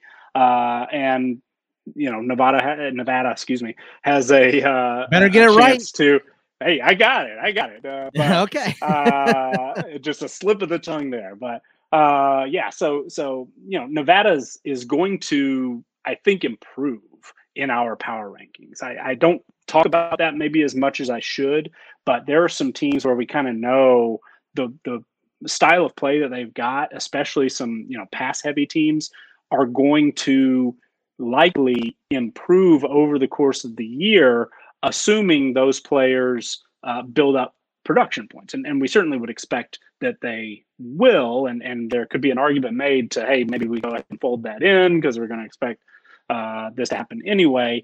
Uh, but nevertheless, you know, there's still seven rooms of uh, seven uh, points worth of improvement that Carson Strong can can you know go up. Uh, some of the receivers they brought in, Doubs is a, a 99 plus rated player, so he doesn't have as much. But uh, Elijah Cooks is fully healthy after being injured last year. If he gets in there, puts up a few production points, he's just an 80 rated player. He's probably better than that, probably you know 85 or so if I were just to assign him a grade out of my out of my head. Uh, Mal- uh, Melquan Stovall, 75 rated players, returning starter, somebody who put up uh, you know, had had some impressive catches at times. I, was, I caught a few uh, replays of, of Nevada games earlier this week to to you know sort of study up a little bit, and he flashed at times. They had other guys, uh, you know, uh, mostly as a, a kick returner. But I think that you know Jamaal Bell's athletic enough, and that's something some of the teams we'll talk about a little bit later. There's some dynamic special teams players that need to be a little bit more involved offensively, I think, in this conference. And maybe he's one. But then they also brought in some talented transfers. Harry Ballard, Marquis Spiker, who was, uh, uh you know, 97 at 247 Sports. That's a high uh, four star player from Washington never really got on the field much uh, during his time there, but still I think has the potential to come in and, and, contribute. So there's there's a lot of room for growth in that receiving corps, even when you've got a guy like Doubs who's a, a almost maxed out, and a guy like Turner who's a 90, but you know could still probably get up to 100 uh, with a with a good start to the year. But Nevada right now is our second ranked team in our power rankings. They're 59th overall. But I think that this is a team that will get to that Boise State, Boise State. I, I, I got to get that one correct too. Uh, level top 40, top 35. Maybe this is the type of team that could really make a run to some of the, you know, coastal Carolina, Louisiana levels that we saw last year. I think the offense is that good. I think Strong is that good. I think the the options he's got at receiver and tight end are that good. Toa, uh, and Devonte Lee are a really solid one-two combo. Neither is is really a dynamic uh, make you miss home run hitter type, but they both run tough and and uh, are difficult to break down, uh, bring down. You know, Carson Strong's only real uh, deficiency, I think, as a quarterback is he, he provides almost zero value as a runner, but in short yarded situations, they put Lee in as, as kind of that wildcat quarterback, or they bring in Nate Cox, who's a 6'8, 240 pound uh, backup quarterback, and let him, you know, pick up a, a couple of yards. So they last year, you mentioned they were so improved statistically. It, it happened almost immediately for me that that you know on on screen they were among the most improved teams in college football. We've talked about it before with Nevada that in 2019 they were our lowest rated bowl team and it wasn't really close. Like they were in our power rankings 110th or something. And so our our projections coming into last year were very modest. You know, we thought, yeah, maybe they get back to a bowl, but almost immediately the offense looked different. You know, they they do of course have uh, Matt Mumme, Hal Mumme's son, father of the air raid, uh, but they do, or at least last year, you know, it, it's not necessarily just your traditional air raid. They they tried some different things to to get the ball to uh, you know their top players. They they found a way to utilize really talented guys in new roles like Cole Turner. Uh, hey, we've got this six six receiver. He's he's kind of outgrown the position, but he's athletic enough, talented enough. Let let's find a way to get him the ball. You know, find a way to move him around. Uh, he's a he's a tight end now on the roster, but he's split. You know, he's out wide a lot. He's split out quite a bit. So uh, it, it's it's offensively, I think one of my favorite offenses as a whole has some of my favorite players individually, and it's it's a team that I'm really really excited to watch. And the defense isn't bad, especially in the front seven.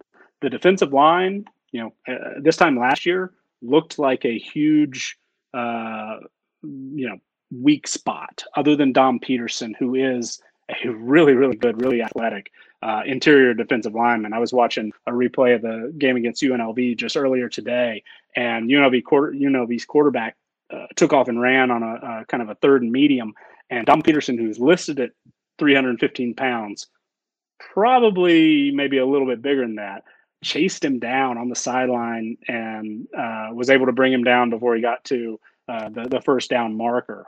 Really, really impressive play that time, but he's been incredibly productive for an interior defensive lineman. 31 career production points, most of that in the last two years. But they've also got Sam Hammond. They've also got Cameron Toomer. Uh, and the linebacker corps, Lawson Hall was a, an all conference performer. All three starters are back. The question's in the secondary. And they do bring back three starters, but they also brought in a couple of, uh, you know, decently rated transfers from some uh, you know, one Power Five program, uh, Wake Forest, but then USF plays uh, a pretty good competition in the AAC. Bentley Sanders projects, I think, is is a starter, probably both of them. But uh, so as long as that secondary improves a little bit, this this might be my my favorite to win the Mountain West.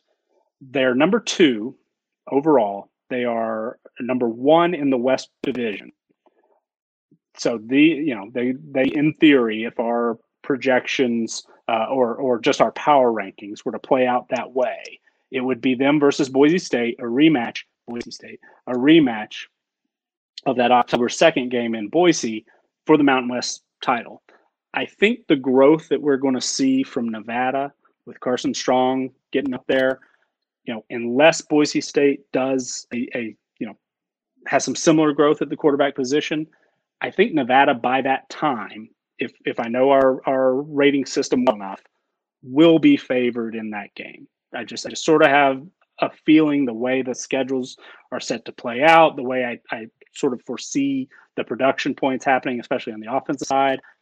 I think Nevada, you know, they're they're an underdog in that game in our projections at Boise and on October 2nd.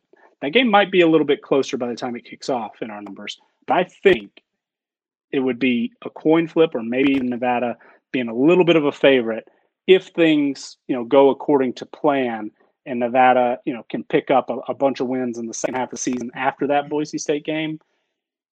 I think this is the team that though our, our numbers may not project it quite yet, I think this is the team that's going to win that list. I I love that call, Nick and, and Xavier. Looking at the schedule, you know, this seven and a half. Um, I mean, I just I had to look at it three times because I think seven and a half could be a low number for them. I mean, if, if you look at the schedule, let's give them uh, wins against Idaho State, uh, New Mexico State, Hawaii, um, UNLV, and then the these last two are over, you know, 10%, 11 and 13%, Air Force and Colorado State. If we give them those wins, uh, that's 6 mm-hmm.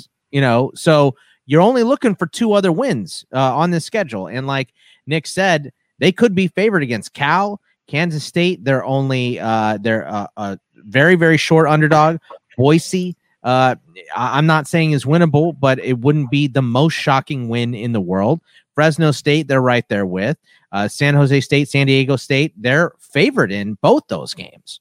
So uh, I think this is kind of an easy bet on this seven and a half. What do you think? I mean, two words Carson Strong. I mean, for me, Nick went through the entire team. Cole Turner. Nick went through the entire team and leave and left Carson Strong for last. I was almost thinking like he was gonna just like wait for me to to, to just rave about him and leave it up to me. This is a kid who I would not be surprised got first round grades going into next year's draft. I'll be hundred percent honest with you. Uh, you watch his tape. He's got all of the. He's got all the. The arm strength is ridiculous. He's a little bit of a gunslinger sometimes. He trusts his arm a little bit too much. Uh, but this is a kid who I do not see getting out of the second round in next year's draft. I'm. I mean, one, I am absolutely with you. Go ahead. That, Go ahead, Nick. One, one note that, that I failed to mention. I'm glad Xavier brought up the, the mm-hmm. passing strength, but I, I uh, was reading up the the PFF uh, college football magazine, and they made a, a, note that Carson Strong had four touchdowns that traveled uh, 50 or more yards last season, which was mm-hmm. not only the most in FBS, it was the most in the PFF era, and he was the only quarterback in FBS with more than one, and he had four. Oof. Like I, mean, I, said, two words: Carson Strong. I, this kid for me is just amazing. And Scott, I'll let you go real quick. Well, what I, I wanted to say is, with all these NILs, why don't we have Cole Turner introducing this show at some point? He's got to be on on Cameo or something, Nick. I mean, that's uh, let, us let's, uh, let's get after it here, right? Come on. Let's hope let's right? hope he's well, on Fiverr, you know, not Cameo. We'll see. We'll, we'll need a little. Uh, you know, uh, we we we one. We are very very uh, fortunate to have so many uh, dedicated listeners and Patreon supporters specifically. We've had uh, a lot of interest in that probably going to need a little bit more before we start uh, hiring uh, all American caliber tight ends to to pitch for us. But you know, may, maybe we'll get there. Maybe we'll get there. Hey man, he's if got less follow, way less followers on me than uh, uh on Twitter. So uh, I mean, we, he's he's got to be somewhat affordable. I think you can get me. You got to be able to get Cole Turner. He, he's so. right down in the street. So I mean, at the yeah, yeah, you could you yeah. buy lunch even. Right, know. exactly. Another another thing, another thing I learned in my in my uh, uh, maybe too deep dive research here. Uh, Cole Turner, Carson Strong, and Romeo Doubs have been roommates since their freshman year. I like That's that too. Cool. You know, you're yeah. going to get the ball to your roommates, right? So yeah, right. yeah. You don't want to exactly. hear it when you get home. Like, come on, man, I was wide open so many times, and you miss me every time.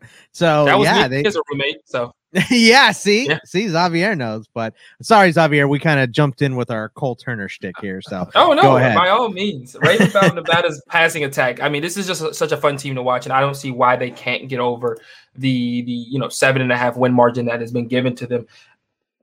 Once again, I think this team is uber talented. I think offensively that keeps them in every single ball game. Uh, you know, Nick talked about all the weapons that Carson Strong will have. And I don't even know if you really went into depth about my favorite one, which is Tory Horton. I mean, this is a guy who last year kind of just decided, hey, I know I'm only a freshman, but I'm gonna ball out. And or you know, and decided to even with being one of the younger guys in the receiving corps. I mean, at this point, looking at the depth chart, he is one of he is one of like the five youngest in the receiving corps as a as a whole. And he said, you know what, I, I, I'm I'm talented. I can play. And he he was one of my favorite ones to watch on tape. He popped out, you know, really quickly. Um, you know, and that just tells you how deep that they can go. They can genuinely go four or five wide, and you have to be afraid of over, you know, four to all of them. And that's really scary when you also have a quarterback back there who can sling it around the yard. I, I genuinely, you know, Nevada outside of San Jose State and Boise State, and in Kansas State because Kansas State's on the road, I would think that I would have them in my mind as a favorite going into all the rest of them. Uh, and that does go against Cal. I don't know, and we'll, obviously we haven't got to the Pac-12 episode yet, uh, but Cal's team has been reeling Shouts out to Scott in the Cheez It Bowl. Uh, you know, I, Cal's team has not been one to rave about over the last two seasons. And so I wouldn't be surprised if Nevada went in there and got a really big victory in week one. Uh, I don't know what that line is. Scott, if you could, you know, if you could tell me while your cat runs through the screen, uh, I might I, I, might put money on that game in particular. Wait, which one um, again? Hawaii, uh, Nevada, Hawaii, Nevada, Nevada versus Hawaii. Cal first game.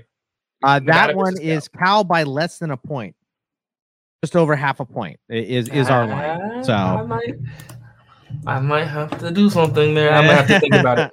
I have to think about it a little bit more. I mean, yeah. So far, this is definitely uh, my my favorite team uh, to bet on. Are are you are you done with Nevada? uh, are are we good? I mean, we we can talk about the we can talk about the recruits for two seconds. Yeah, you know, they, yeah. they went from 10th in the Mountain West last year to fifth in the Mountain West this year. Uh, so things are absolutely looking up for them in the uh, in the recruiting sector. They went from 120 in 2020 to 86th in 2021 nationally. So things are looking up for them in a lot of ways, and it's only going to look better if you know Cole Turner is a guy who gets drafted, if Romeo Doubs gets drafted, if Carson Strong is a first round draft pick. It's only going to look up for them on the recruiting trail, and they were able to bring in some really good talent from some high from some high schools in the transfer portal as well. Things are just looking up for Nevada at the moment. Um, and uh, yeah, Nick, I'm expecting game tape at some point from you uh, as you live there. Go ahead. uh, I just I just pulled up uh, Bovada real quick. I could I could go down the street and, and get you uh, maybe a, a no, different yeah number. live numbers. Uh, hey yeah, but uh, right now Cal on on Bovada is uh, favored by three and a half. So. Oh, three and a half. We've, oh yeah. Now I'm we've, taking we've that. got it as as half a point, but yeah, hey, write write it in. Go for it. Uh, yeah, yeah. I, I'm I'm gonna write mine in too for the over on the on the win total. Uh, for sure. So, uh, very, very fun team uh, to talk about. Let, but let's go over to uh, New Mexico and look, New Mexico. They they struggled last year. They did have new head coach Danny Gonzalez, and they uh, pulled off a pair of upsets and finished two and five. They had a lot of obstacles, but this is a team, you know, one of the lower ranked teams, not the lowest in the Mountain West for us, but one of the lower ones. Uh, the DK uh, total is four and a half. We have them at five and seven, uh, favored to win five, talent edges and only four. And we got another question, this one from Justin, and he asked about uh, thoughts on Terry Wilson. Does he have enough uh, around him to make him a CFF starter. And this is a guy transferring in from Kentucky that I kind of like for CFF. Nick, what are your thoughts on New Mexico for 2021? Well, I, I think despite the fact that Isaiah Chavez uh, was a big part of those two upset wins at, at the end of last year, he was still a true freshman walk on who started the season as a fifth stringer.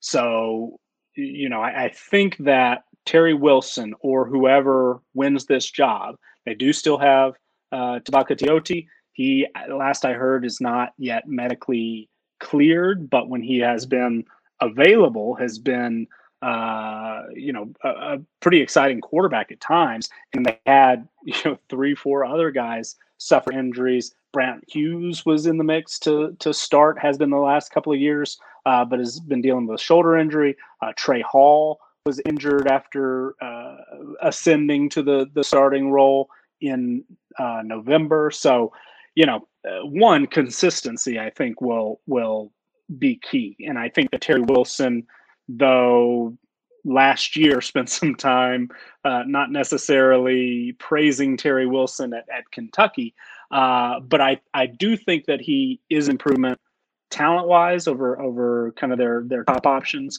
right now. And then I, I think that, you know, he's a guy that, though he did have a, a an injury, missed a lot of the 2019 season, was when healthy last year and and and in 2018 uh, was I don't I don't you know I, I struggle to to label a guy a winner, but he won a lot of games as a starter at Kentucky, and and he he wasn't necessarily the most exciting player. He can uh, you know shows flashes as both a passer and a runner, but is just kind of a guy who manages an offense pretty well and can put a team in position to win games. And I think that's what New Mexico is is you know trying to do. Or most of last year, they were among the worst teams in college football. And then they kind of were able to to keep games close and and win a couple of games that they probably weren't supposed to uh, because you know the defense started to play better. Uh, they were able to get the ball to you know Bobby Cole, and he was able to carry a, a, pretty heavy load, much more I think than than most expected. Had a couple of receivers who not super exciting, Emmanuel Logan Green and, and Andrew Erickson, but uh, guys who were dependable, and, and an offensive line that was was pretty decent, actually ranked in the top 40 nationally in our uh, O line performance rankings, 38. Excuse me, at the end of last season. But uh, this is a team that will have an identity. I think that it, you know, wasn't easy to to start out with a new head coach with new uh, play callers on both sides of the the field. They weren't able to uh, play at home. They weren't able to to practice at home. You know, they spent their year in Las Vegas when they weren't uh, out and, and, you know playing on the road. They that was sort of their uh, pseudo home field. But uh, you know, they they were able to eventually tighten things up a little bit on defense, find some players to to make some plays here and there on offense, keep games short, and give yourself uh, give yourself a chance to win in the fourth quarter. And that's, I think, what they're going to want to do moving forward. I mean, Danny Gonzalez is, is a defensive guy. Rocky Long is his uh, former head coach and, and now defensive coordinator is very much that you know type of guy. Run the ball, play defense, kind of suffocate your opponent, keep the ball away from them. And I think that's what New Mexico is going to try to try to get to. So Terry Wilson, you know, fits with that. I, I don't think that he's necessarily himself super dynamic, though I do think that he is an improvement and and will be a more athletic option at quarterback than they had last year. But I'm I'm more concerned CFF specifically go, going back to uh, the question. I, am a little bit concerned that Mexico's going to be a team that just plays a lot of ugly, slow games. And on the one hand, I think that's their best chance to win. Uh, so you know, our projection thinks they can get to five. That seems really high to me. But if if the defense improves and they do kind of you know really take to that style, they'll be in a lot of games in the fourth quarter and maybe have a, an opportunity to pull off uh, some upset. So CFF wise, I think that hurts. You know, and and just for the the statistics, I don't necessarily think we're going to see Terry Wilson light up the scoreboard. I just don't know that the offense is going to be you know provide him with enough opportunities to do that. But I think he will bring some consistency to that position, hopefully. Will bring a little bit more uh, of an athletic element and, and just all around better quarterback play, hopefully. And then they're, you know, tossing in a couple of uh, potential playmakers. CJ Boone is somebody that is, you know, listed in every you know, read as a speedster, you know, six six three speedster.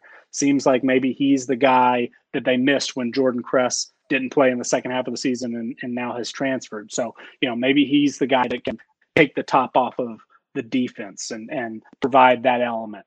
They've got a couple of tight ends that are maybe, you know, growing into uh, not necessarily weapons, but serviceable options.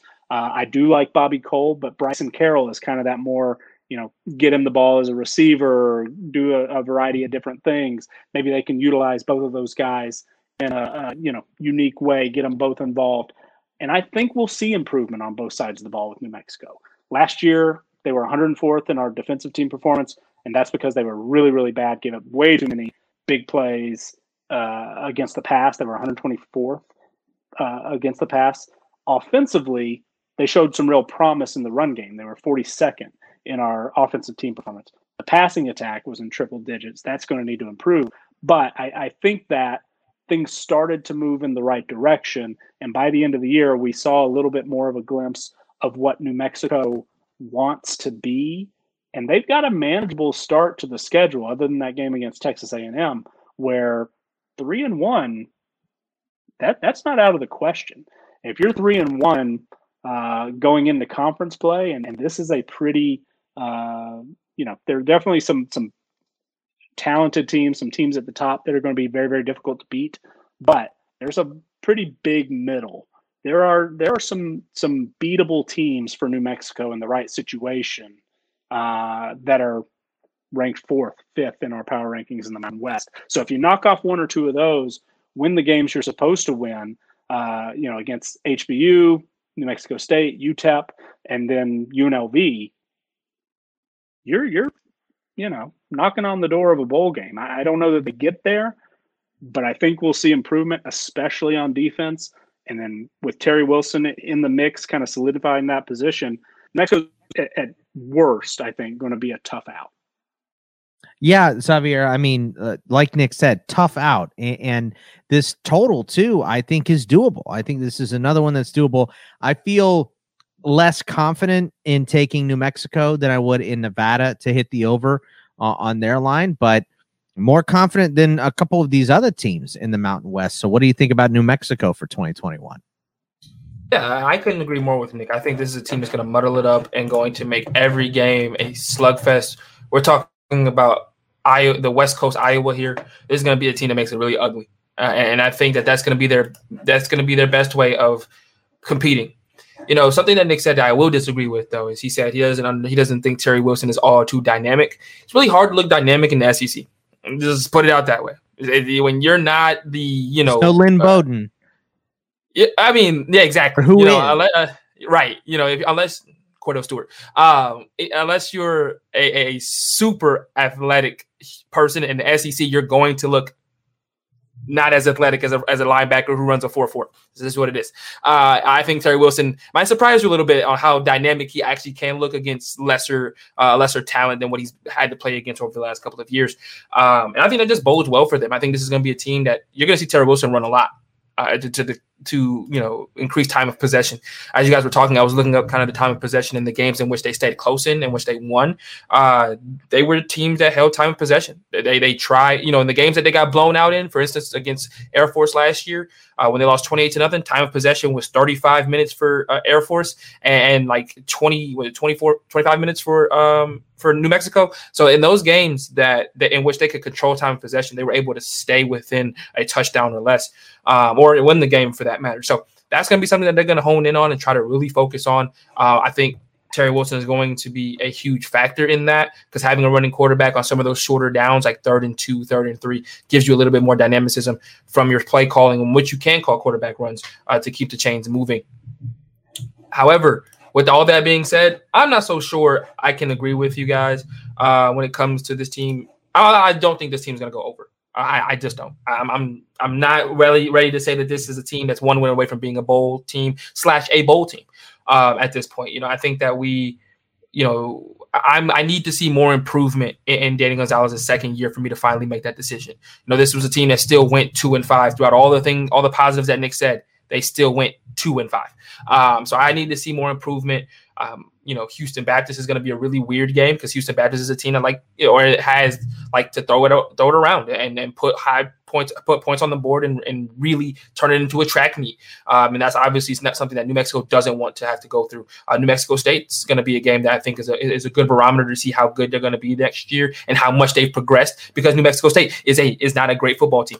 Um, and so I think that if New Mexico has taken the proper steps in this in this offseason, they're going to be able to you know really dominate a team like New Mexico State. Um, and then from there, it, for me, it's toss up central. Well, outside of Texas A&M, obviously, it's, it's toss up central. And I think for I think if you're going to be a team that is going to go five to six wins, you got to have more than like two games as guaranteed wins on your schedule. You need to have at least three or four. They don't for me, and so that's why I'm going to sit here and say that they're more the four and a half. All right, let's move over to San Diego State, which of course means Saint Diego. I'm not going to do it. Uh, Brady Hoke got off to a three and one start, struggled down the stretch, finishing uh, three, losing three of their last four to Nevada, Colorado, and BYU. So they finished 500. Uh, DK has them at six and a half as the total. Six and six is what we have for them. And um, they have the their favorite to win in six, talent edges in nine. So a lot of talent on this team. And from our guy CK again, uh, you see a lot of CFF questions. I mean, Nick is becoming a big CFF guy this year. Like I, I swear, when I was reading the uh, the article from NBC Sports Edge, Nick, a lot of teams that that you know the complement another team. A lot of teams going to Nicholas Ian Allen, uh, commenting on his team. I didn't get any of those. So uh, lot lots of love for Nick there, but uh, he wants to know finally an ex, uh, uh, some excitement for Tyrell Shavers going to San Diego State.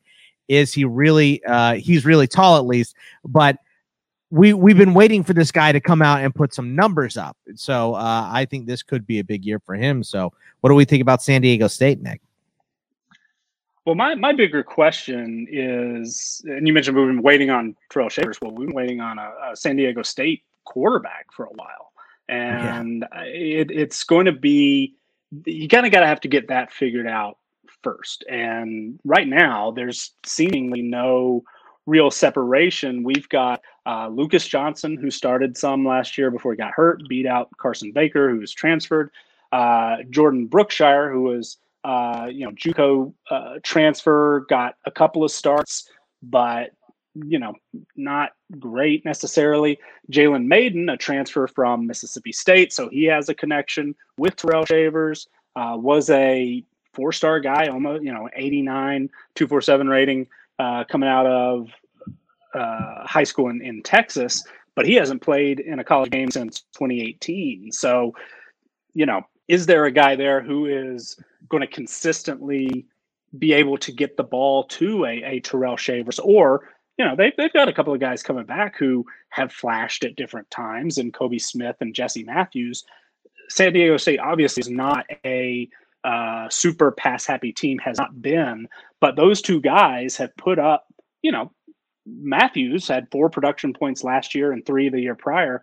Kobe Smith didn't have any last year, but had four the year prior. And he was, you know, going back to CFF talk, you and I do a show on, on late Saturday nights.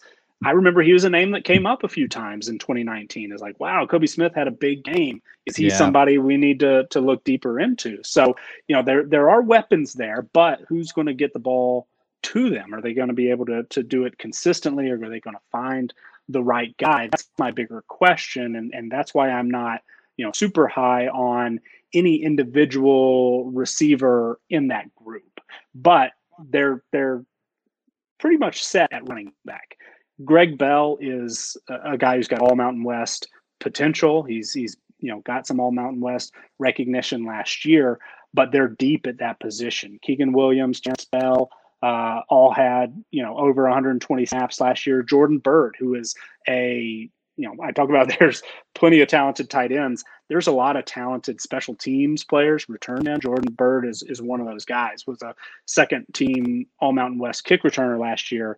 Is one of the fastest players in college football. I remember, you know, every year I try to find lists of who are the fastest players and, you know, coming out of high school. And he was one a few years ago that that popped was just putting up incredible track numbers in uh, New Mexico where he's from. I was really excited, but he's a small guy, so he's not really necessarily built to to carry a heavy load and San Diego State's deep at that position, but it, I only saw it one place, and I don't remember exactly where. I usually try to, to you know put my sources uh, or, or, you know so, uh, cite sources when I when I read something or see something.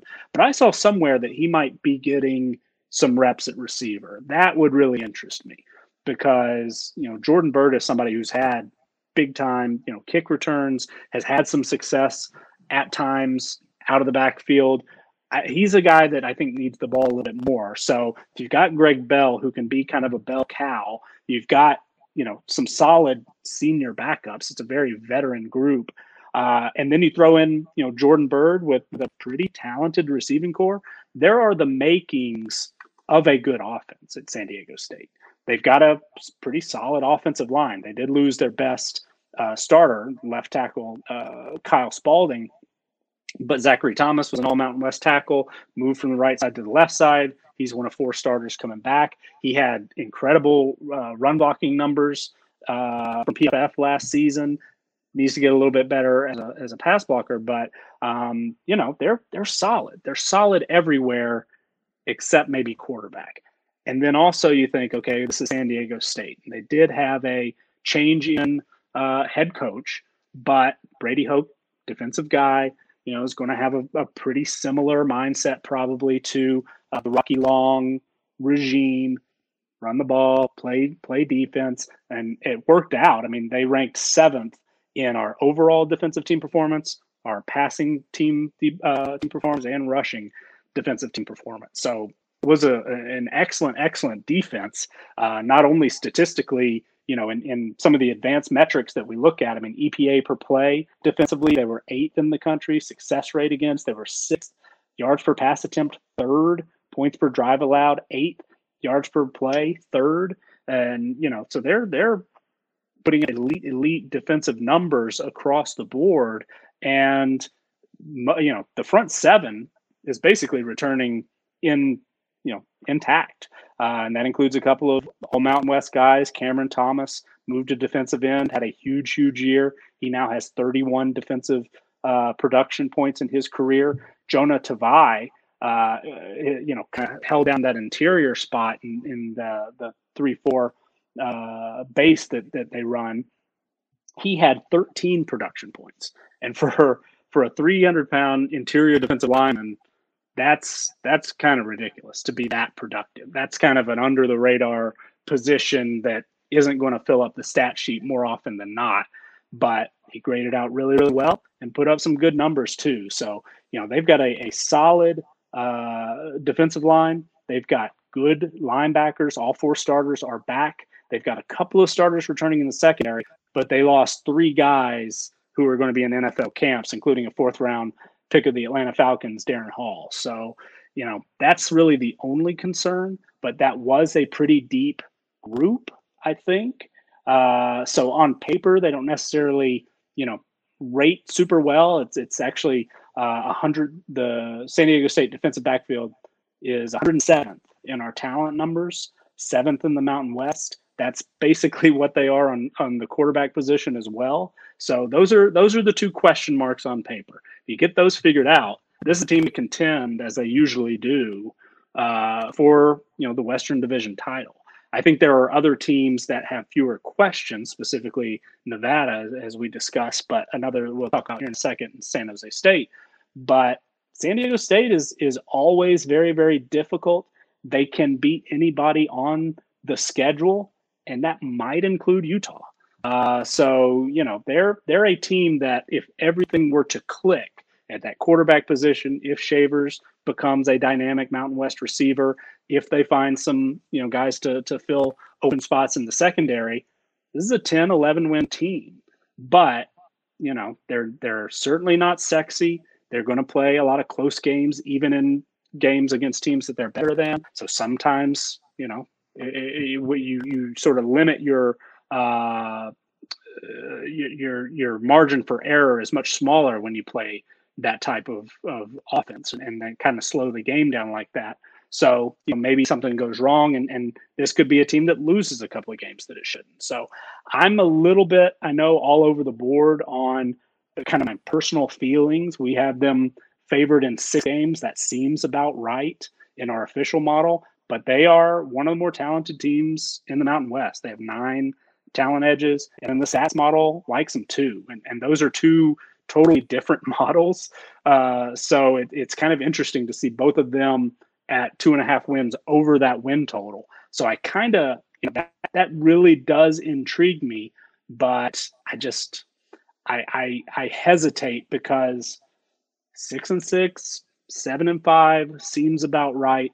It's a tough Mountain West West Division this year, and they you know they they they get kind of a tough draw as well. Do have to play Boise State, uh, do have to play Air Force, and it, it's going to be a tough road. But don't be shocked if if uh, San Diego State, when all is said and done, you know surpasses Nevada and, and San Jose State and sneaks into that Mountain West title game. That, that wouldn't surprise me at all. Yeah, this is where Xavier, the Mountain West starts to get a little clunky because yep. uh, I, I start to really love a lot of these numbers, but someone isn't going to do it, you know. Right. So, um, but I I do once again like this bet on San Diego State, uh, the over six and a half. I think you look at the schedule here. Uh, you know, what are the wins that we feel like we for sure have? Uh, New Mexico State. Uh, I'll just give them Arizona. I don't think Arizona's ready yet, so i am going to give them that one. Okay. Uh, Towson, I, I think, yeah. is a win. Uh, New Mexico, I, yep. I, think, is a win, uh, and UNLV is a win. That's five. So Uh, the number six and a half. So you, you have a lot of toss ups here as far as, you know, uh, I think Fresno State, Hawaii, Nevada. Uh, I think, you know, Boise State, probably one of the tougher ones, but maybe a win against Air Force or San Jose State could happen for them too. You just got to get two of those. So I, I, don't know. That that might be it might be a little difficult. So I think my favorite one still uh, in the Mountain West is going to be Nevada, but San Diego State could be right there as well. What do you think? Yeah, I think this is a team that could go four and zero oh in their in their non conference schedule. Or you know, I, I genuinely think so. I think Utah is reeling and is it has yet to figure out its quarterback position. So I think there's an opportunity there for them to win that game, especially with it being at home. Um, I think Arizona, like you said, is a lost cause right now and has not yet to figure out what their program is going to look like next year. Um, and then New Mexico State and Towson, I think, are both winnable games as well. So I, I would not be surprised if they went four and zero oh there, and that's why I am for them. I think I, think I'm going to go with the over. I think they can get to seven. Um, I just don't see. I, I, really I do see. Excuse me on, on, their schedule the opportunity to do so. I think San Jose State and Boise State are really the only two games I think are as of right now are guaranteed losses for me. Um, San Jose State because they're on the road, and Boise State because I just think that they'll be better than they were last season. Uh, but they very well could, you know, beat San Jose State or Boise State. Uh, with Boise State being at home as well, that adds a little bit of a you know an incentive, especially with that also being the last game of the year. I would not be surprised if they won that game either. You know, I, I they have and, and, and you look at their schedule, and what I love so much about it is the biggest games on their schedule, the games that really would probably separate them from being seven wins and eight wins, are at home. You know, they get Nevada at home, they get Boise State at home, they get their, you know, they get Utah at home. I think that really adds to the ability to, to my confidence in them being able to get to seven wins. Uh, when you when you know you don't have when your road games are against teams I think you can beat. I think they can beat Hawaii on the road. I think they can beat UNLV on the road. Um, you know I think they can beat an Air Force on the road. So I, I think that when you look at all of that, yeah, this is a team that I'm going to go with the over here. I think that they can absolutely get to seven wins. Um, my only concern for them is is last year I saw a lot of bend don't break from the defense, which is you know essentially they were going up 10 points and they were hoping to God that the defense would hold on to a 10 point lead for two and a half quarters. Uh, most indicative of this was against San, San Jose State, where for about, you know, three quarters, they were able to, you know, for almost three quarters, they were able to keep the lead. And as soon as they lost it late in the third, San, San Jose State kind of ran away with the game after that. Um, you know, and, and, that's my biggest concern with them is do they have enough firepower to go against them to, to really match up with some of these amazing offenses in Mount in the Mountain West, and I'm not so sure of that. And just to give you know, just to to add to that point, San Jose State didn't even have Starkel in that ball game last year. And they were playing with a backup quarterback, and they were able to win that game late or win that game in the second half. And when you're hoping that your defense can kind of hold on without an offense that can give you a drive or two, it really, really hurts in the long run. Um, and, and, throughout a season, your defense will wane down the stretch, which is what we kind of did see from San Diego State uh, down the stretch last year, losing three of their last four, um, all of which against high-powered offenses outside of maybe mm, no, I'd say Colorado was a was a high-powered offense and Mountain West uh, compared to a Mountain West defense.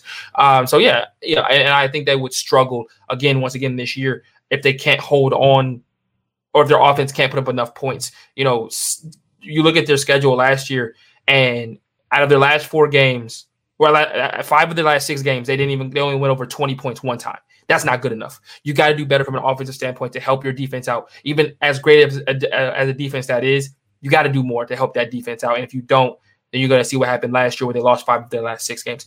Uh, however, I think their offense will be improved this season. I think, you know, Nick talked about them figuring out the quarterback position. I think it'll just be a quarterback by committee kind of situation this year. I'll be perfectly honest with you. I just think they're going to go with the hot hand week in and week out, and I'm not a big fan of that. Uh, but if that's the best option you got, that's the best option you got. And I think that that's what they have this year. And ultimately, I think even with that being the case, is a team that can win, uh, that that can cover the the DK win total, which is six and a half, and get to seven and get to seven victories. All right, let's go over to San Jose State, uh, another fun offensive team to watch. And after a five and seven season in 2019, they broke through uh, with a seven and zero run through the Mountain West Championship, losing only to Ball State in the Arizona Bowl. Uh, DK has got them at eight wins which is exactly what we have them at at eight and four. Uh, also favored to win eight. Only talent edges in five though. Nick, San Jose State to be an interesting team, and I think this is one finally where the number matches up. So I probably won't feel very comfortable betting it. So uh, San Jose State is a team that was fascinating to me last year for for a variety of reasons.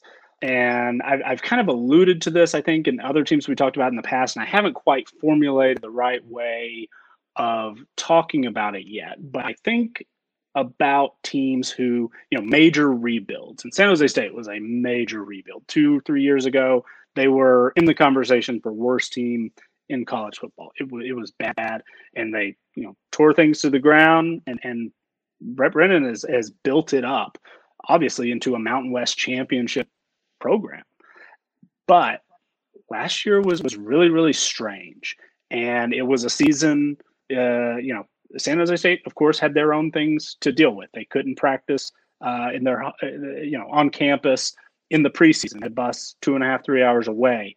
Uh, late in the year, couldn't play games at home. Played, uh, you know, their their uh, last at least one uh, scheduled home game in Las Vegas, and then you know, were uh, won the right to host the Mountain West Championship game, had to play it in Las Vegas at a neutral site as well. So, uh, you know, they overcame some obstacles logistically. They, they, uh, uh you know, really kind of uh, popped up and and unexpectedly, you know, won the league after having not having, uh, you know, a winning season in in the better part of a decade. So. It, it was a really, really interesting team, and, and, they certainly deserved it. They were great during the regular season.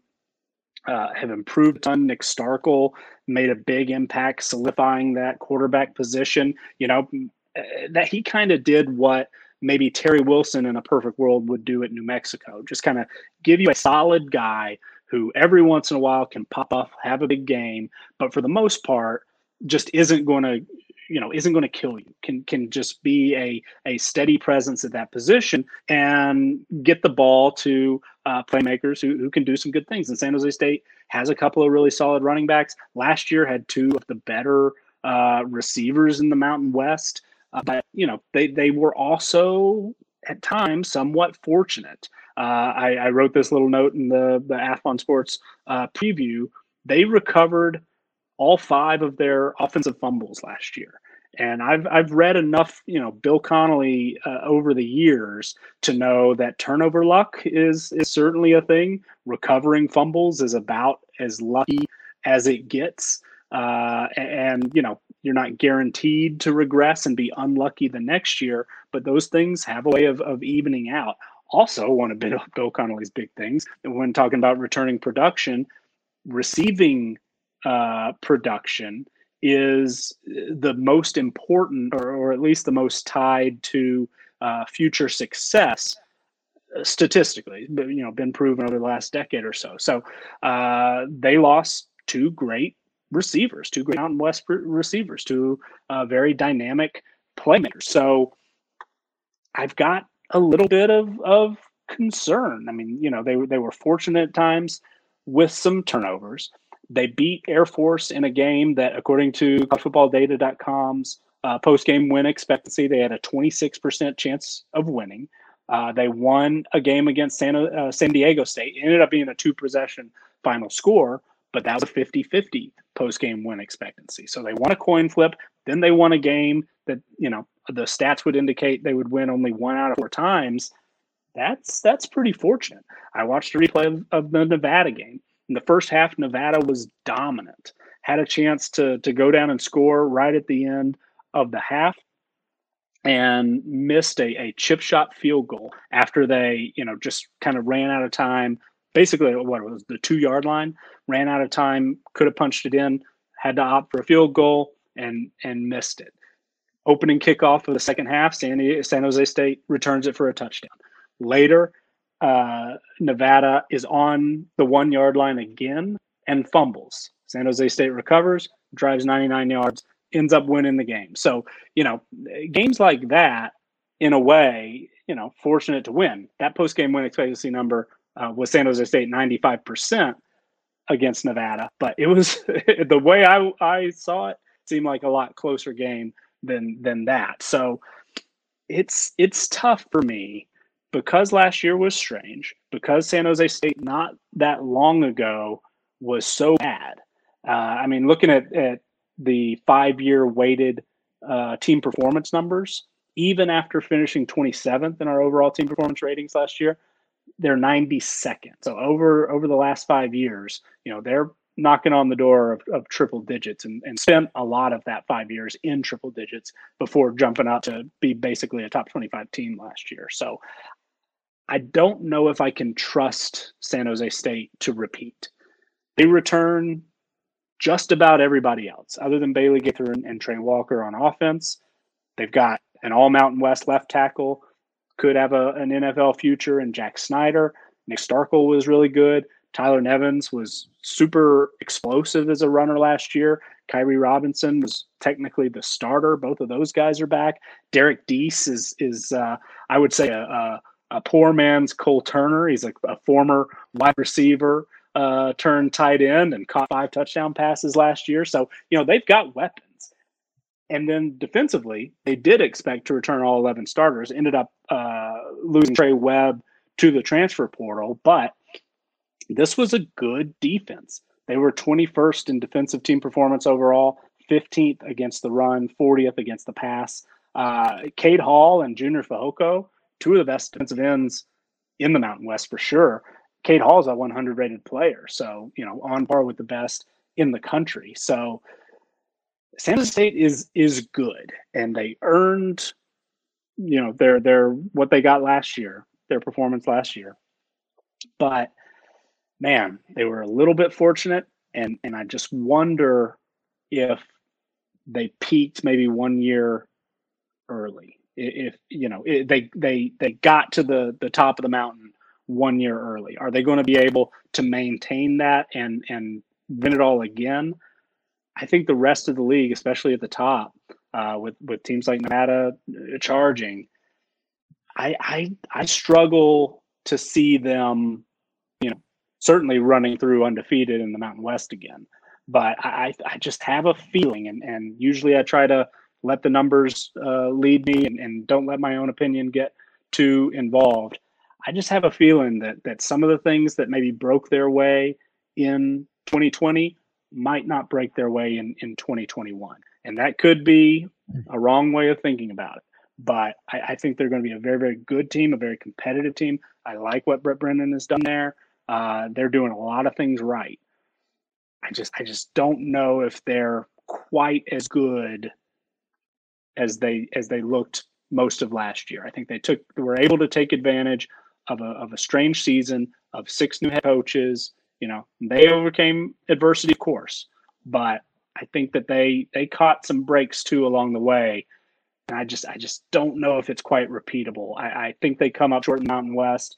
Uh, and eight wins, eight wins is tough. How many times has San Jose State won eight win, you know, won eight games in a season? Not very often. Twice in the last uh, decade, and and who knows before that. So it, it's it's easier to get there than it is to stay there. And, and I just I just have a feeling San Jose State's going to come up a little bit short this year. I uh I, I completely agree with Nick's sentiment of uh look, they they lucked out a lot last year, and it's really hard to sit here and say, yeah, they're going to go ahead and uh, just repeat and run through the Mountain West like they did last season. But I will say, looking at this schedule, Xavier, there's one guaranteed loss at USC. Everything else is a winnable game for San Jose State. So I kind of like this number of eight. It's dicey I still Nevada's still my favorite uh, bet as far as the preseason goes in win totals, but I think San Jose State might be my number two. Am I crazy? Do you, do you think that there's no way they hit this number? What What do you think about San Jose State for 2021? Man, when when Nick was talking about how close a lot of their games were, all I thought about was Tulsa um, and how literally Tulsa, in my opinion, I thought was the luckiest team in college football last season, uh, with how many games they won in the fourth quarter or in the last, you know, in some of those games, the last seven minutes. Um, and for San Jose State, I, I, I, think their luck runs out a little bit this year. I don't think that they reach that eight win margin. Um, I mean, scheduling wise, this is absolutely a team that can run the table after the USC game. Realistically, though, you know, outside of uh, at Nevada I think that's the hardest game that they've got on their schedule all season outside of USC. you know, for for me, once again, it's about that confidence and about that momentum. You know, when you're a team that last year, yeah, you might have gotten lucky, but you don't care. You won the ball game, and yeah. that's kind of the the mentality that these kids probably have going into the season. Is a lot of people think, and once again, you know, I'm, I'm going to go back to Coach Nick a little bit a lot of these a lot of the coaches are definitely do saying the same thing that Nick just said to the kids. Everybody thinks we got lucky last year. They think it was a fluke. They don't think we're real Mountain West Conference champions, and we're gonna have to show them this year. Bulletin board material uh, for this season, and if they can get some type of momentum early on in the conference schedule where they play uh, Hawaii, then if they can beat Western Michigan on the road, which would be a, a really big win, then to you know then to run this to run the table the rest of the way up until the Nevada game, I don't see why not. You know, I, I'm just not confident that a team that was a, that had to win in the way in the manner in which they did last year proved to me that they can do it for another year in a row. Um, so I'm gonna I'm gonna stay away from saying that they'll go over eight wins. I'm gonna say under as of right now.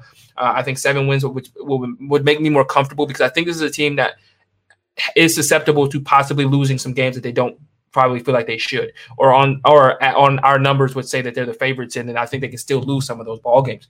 You know, San Diego State's a game that I was just talking about with San Diego State was in that game the entire way. Uh, and just really San Jose State outlasted them uh, towards the end of that ball game.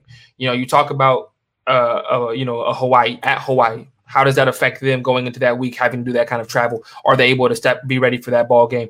You know, after losing to USC, you know, two weeks uh, prior. You know, so those are the types of situations that I look at and I go, well, yeah, they they very well could end up as a nine win ball club or, or, compete for the Mountain West again. However, they could also end up at seven wins, and, and, I feel much more likely that seven wins would happen than nine for them this season. Um, but you know, and that also goes to the, the recruiting trail. You know, they're they're not the most talented team on in the Mountain West. You know, and they haven't recruited well. You know, that this is a team that even with last year's success, they finished 122nd nationally this year in 2021 and finished 10th in the conference this year. Now, typically when a team has a really good season, you don't necessarily see the dividends of that until later, but you don't expect them to go backwards on the recruiting trail but the following year. Uh, you don't expect them to take a step back after a good season. Uh, and that's what they did. So I'm, I'm going to say seven wins. I'm going to say under as of right now uh, for San Jose State. All right, going over to UNLV. And look, they're not great. They're our lowest ranked Mountain West Conference team. Uh, they finished 0 6 under Marcus Arroyo. Uh, so he's still looking for his first win. Uh, they really struggled at quarterback and on defense, and you're not going to win games that way. They lost every single one of their games by 13 or more points last season. Uh, the uh, DK total is one and a half. We have them at three and nine. So this looks like it could be a bet. Favorite to win one. Talent edges in six, though, Nick. So uh, I don't know. What do we think of UNLV? Yeah, it's it's the talent is is the thing. I mean, the any UNLV preview that you read or anything like that, the, the first thing is that's mentioned is Marcus Arroyo has you know raised the talent level, has uh, recruited really well, and it's true. I mean, they they've been among you know certainly the top half of the the Mountain West in each of his two classes, and toward the very top at times. So uh, they are moving in the right direction talent wise, but uh, last year obviously that did not translate to any wins, and it, it's difficult to see how many more wins they will be able to get you know this year. I mean, Eastern Washington, even their their opener, an FCS opponent, is traditionally a very tough uh, top twenty five type you know FCS team, Big Sky uh, championship contender a, a, lot of times. So that's not a gimme. I mean, the, the Eastern Washington has beat Washington State in the past decade is I think beat a ranked Oregon State team. Am I remembering that correctly? Uh, earlier, uh, you know, six seven years ago, something like that. So it's a program at least that has had a lot of success.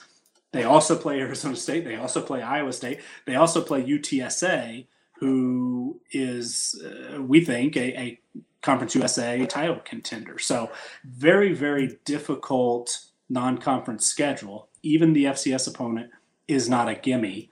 Uh, and then they're an underdog in every Mountain West game because, as you mentioned, they're our lowest rated uh, Mountain West team right now in our in our power rankings. So it's it's a path to over one and a half.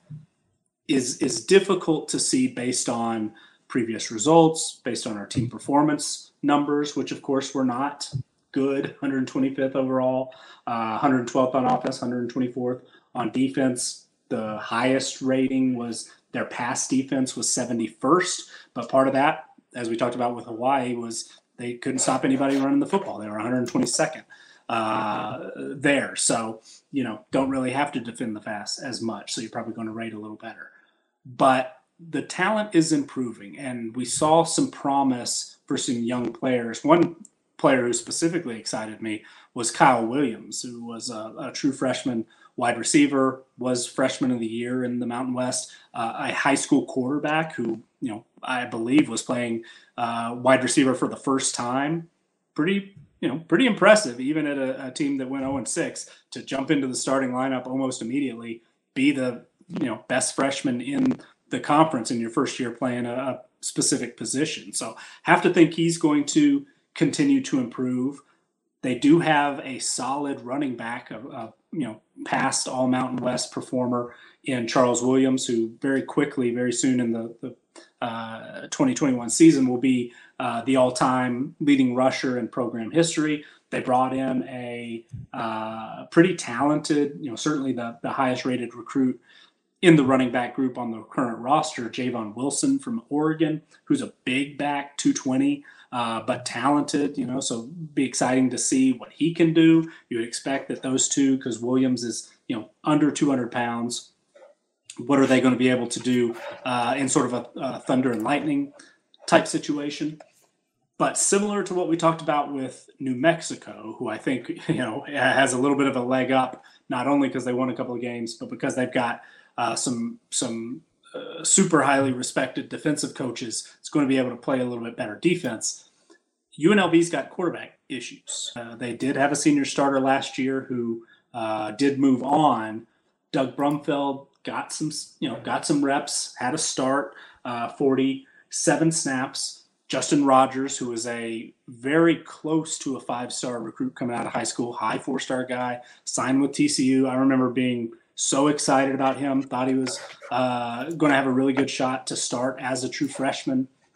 Didn't work out. Had some injury issues, but you know, if one of those guys, if, if they can figure out that position, or there's a true freshman who, you know, pretty pretty talented guy in Cameron Friel, uh, big 6'4", 210 uh, recruit from Hawaii.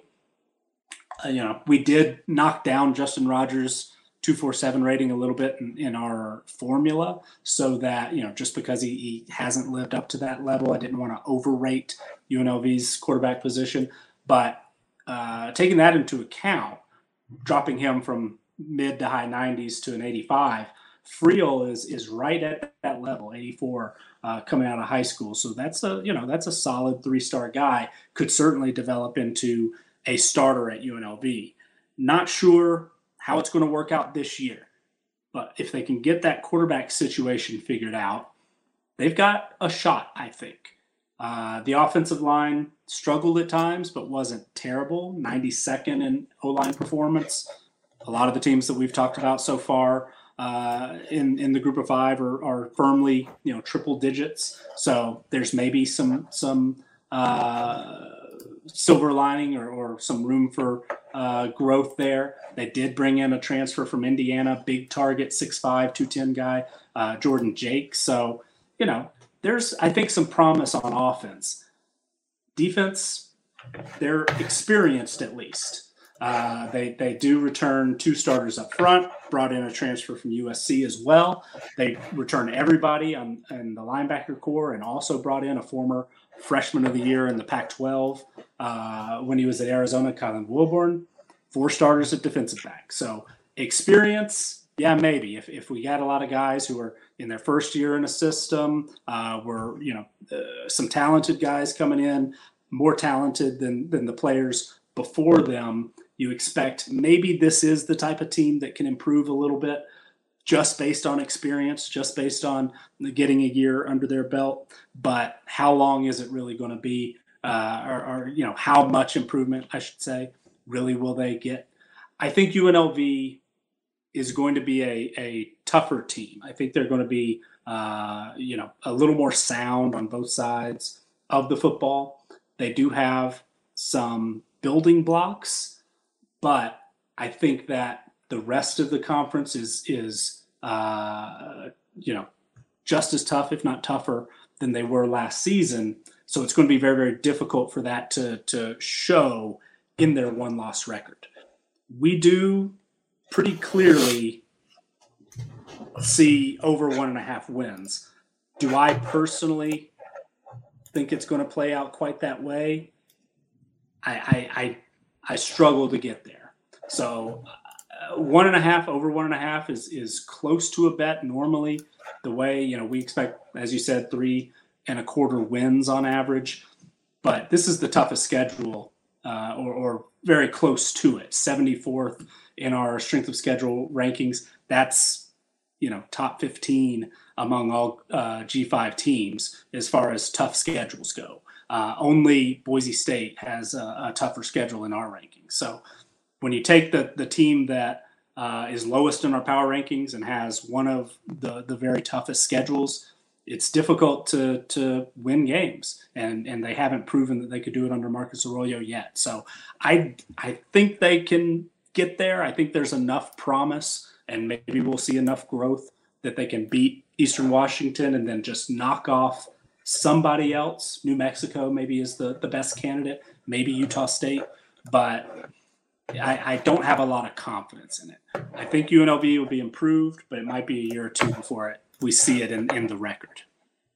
Yeah, Xavier, it's just it's just difficult to trust a team like this. You know, yeah, I think you have one win on the schedule after that, and you just can't guarantee another win. So I, I'm with Nick. I don't think that I just don't think that I could possibly bet this number. I really want to, though. I really want to bet too uh, just for the wow factor, be the contrarian on the podcast for a second. You can be Nick and have a lot of money invested on UMass and uh, stuff like that. I mean, that's uh, I, that. I cannot wait to talk about UMass. I, I mean, look, the expectations are so low. All you got to get is to what I think it's three wins with UMass or uh, maybe even two. Right. So we're looking at the same deal here. It's not a lot to hit that over, but it is. I I think we're a year away f- uh, from uh, from them contending, and I'm just not. I'm not gonna mess with it. Yeah, no, same here. I, I, like I said, I want to, and I want to talk myself into as Nick time and time and again does. He almost talked me into it. He, he was close. You know, he, he tries he tries very hard to make every team look like a team that they could possibly be a bowl team. He, he doesn't. I would say know. Nick is fairly glass half full. You know. Oh, uh, yeah, yeah, yeah, yeah uh, you know, you know, I don't know if Nick would consider himself glass half full, but uh, I think at times I'm a little too glass half full. I, I except for when you're talking about Kentucky. this year, no, no, no, no, no. Uh, we, are still not this year. From our, this year, this will be a pro Kentucky podcast. Yeah, we're Kentucky fans this year. In, we don't have to get into it yet, but but there are but yeah, at times, I am a little. I, I, do try to see the. You know, I try to see a path for teams. I, I try to sort of game out all the possibilities, and, and certainly I, uh, I I can see how things can go wrong. But I have more. I guess I'm more creative in finding positive things, if that makes sense. Like I, I say, oh, because I always say like, oh, if this clicks or you know whatever, right. Uh, and and I can sort of see that happening. It's it's more difficult to to for me to say like, oh yeah, Boise State, they're number one in our power rankings, but you know, if if uh, they get hit with six injuries and you know, sure, this, sure. this happened, they have an off field. I mean, like the great Michael and, Clark yeah, Duncan said, Nick, you know, if ifs and buts was candies and nuts, we'd all have a Merry Christmas, right? So uh, you can say, but and it go, it cuts both ways. If they have a bunch of injuries, they're obviously not going to finish high. If this uh, X, Y, or Z clicks, uh, you know, it, it's going to be, um, it's gonna, it's gonna be a good year for them. So uh, I, I just like seeing, and you do a very good job uh, of uh, putting these together and seeing the gray because it ain't black and white. Nothing in the world is black and white. So uh, we all are living in the gray. So to to see the gray and to see the out the possible the range of possible outcomes is what we want. So um, I see a little bit different. It's a little bit difficult for me to see or, or, sort of to project sort of when things go wrong, I guess, and and so that's uh, that's part of it. But I do, you know, sometimes the team's just not good enough. And well, right now, I think UNLV is probably in that boat. They're probably just not good enough to, you know, maybe they maybe they are good enough to get to two uh, and, and you know cash that that ticket for over one and a half, but maybe they're not. You know, maybe they're just not ready to compete. Maybe they're not ready to to beat an FCS opponent in week one, and then who else are you going to beat to get right? There? So you know, sometimes that happens. It's just for whatever reason, maybe I just don't want to, or maybe it's just it's more difficult for me to uh, come to that conclusion very often, if that makes sense. And, Last year, and Kentucky if, wasn't good enough. I knew that. Right, right. and if you don't get that, if you're UNLV, you don't get that first win. Uh, you're host, right, Xavier? I mean, it just looks like you don't get that one. You, you come in and you underperform. Now, now it's a real uphill battle to get to that total. So, oh, well, yeah. Uh, uh, so I mean, for that reason, it's just that they haven't put anything together at all yet. Uh, so I just can't bet on a team that hasn't done anything yet. So, uh, and I won't. So I'll, I'll stray away from this one.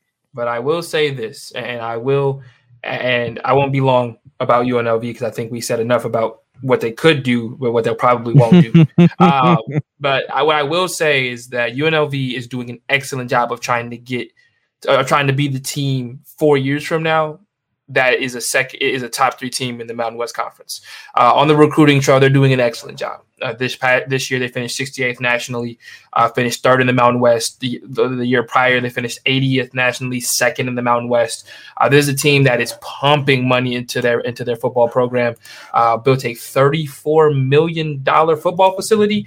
Um, they're also, you know, you know, and they're they're playing uh, they're, they're sharing the Raider Stadium right now um, as their as uh, this team where they're playing. So they're putting a lot of funding and, and, and effort into making this program a more viable option for kid to, kids to go to. Because heck, you're in Vegas that's a first step for for any recruit, in my opinion, that that is thinking about going to UNLV is playing there. If you have the facilities, if you have the stadium to go along with it, that's going to take them a long way. So UNLV might not be where they are supposed to be right now, but in three or four years, I would not be surprised if UNLV was one of those teams that had a San Jose State like season last year. So let's go over to Utah State, and uh, this is an interesting team. Uh, they did have a 41 to 27 win over New Mexico, but that was it. They lost the their other five games, finishing one and five, and they bring in a new head coach in Blake Anderson.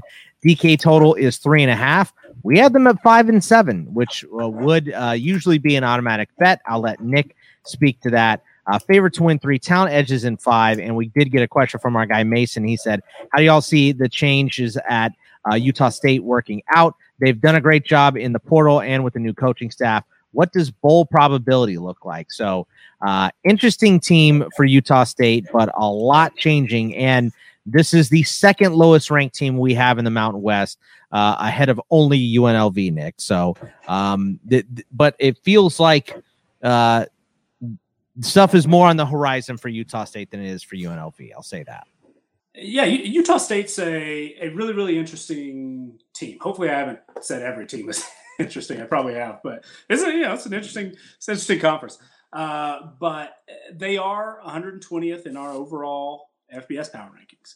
Last year, they were among the worst teams in college football on both sides of the on both sides of the ball. 123rd in overall offensive team performance, 126th, and remember there are only 127 teams really that that counted uh, defensively. So this was a bad, bad team. Uh, but I, I have a, a sneaking suspicion that this will be Utah State will be the most improved team in college football. If I were to make a guess, and I, I don't have projections on this yet, but I, I, thought about it earlier today. I really should run them. How do our, you know, win uh, total projections compare to uh, last year's win percentage and, and see who we expect to to you know have the biggest gains or losses?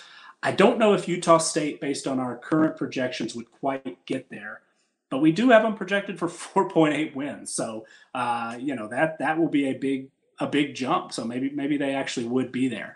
But just my own personal opinion, I think Utah State, if I were to guess, you know, what out of the 130 teams is going to be most improved win percentage wise, I think it'll be them. Uh, because there are two ways, you know, things can happen when you bring in a new head coach. Sometimes it's a first year guy, doesn't really know what they're doing. It, it get, you know, uh, it's very different being an assistant and being a head coach. You have a, hundreds, thousands of things uh, that come up as a head coach that you just probably didn't even consider or, or, you know just didn't really understand until you get into it as a head coach. So it takes a little while for for some guys.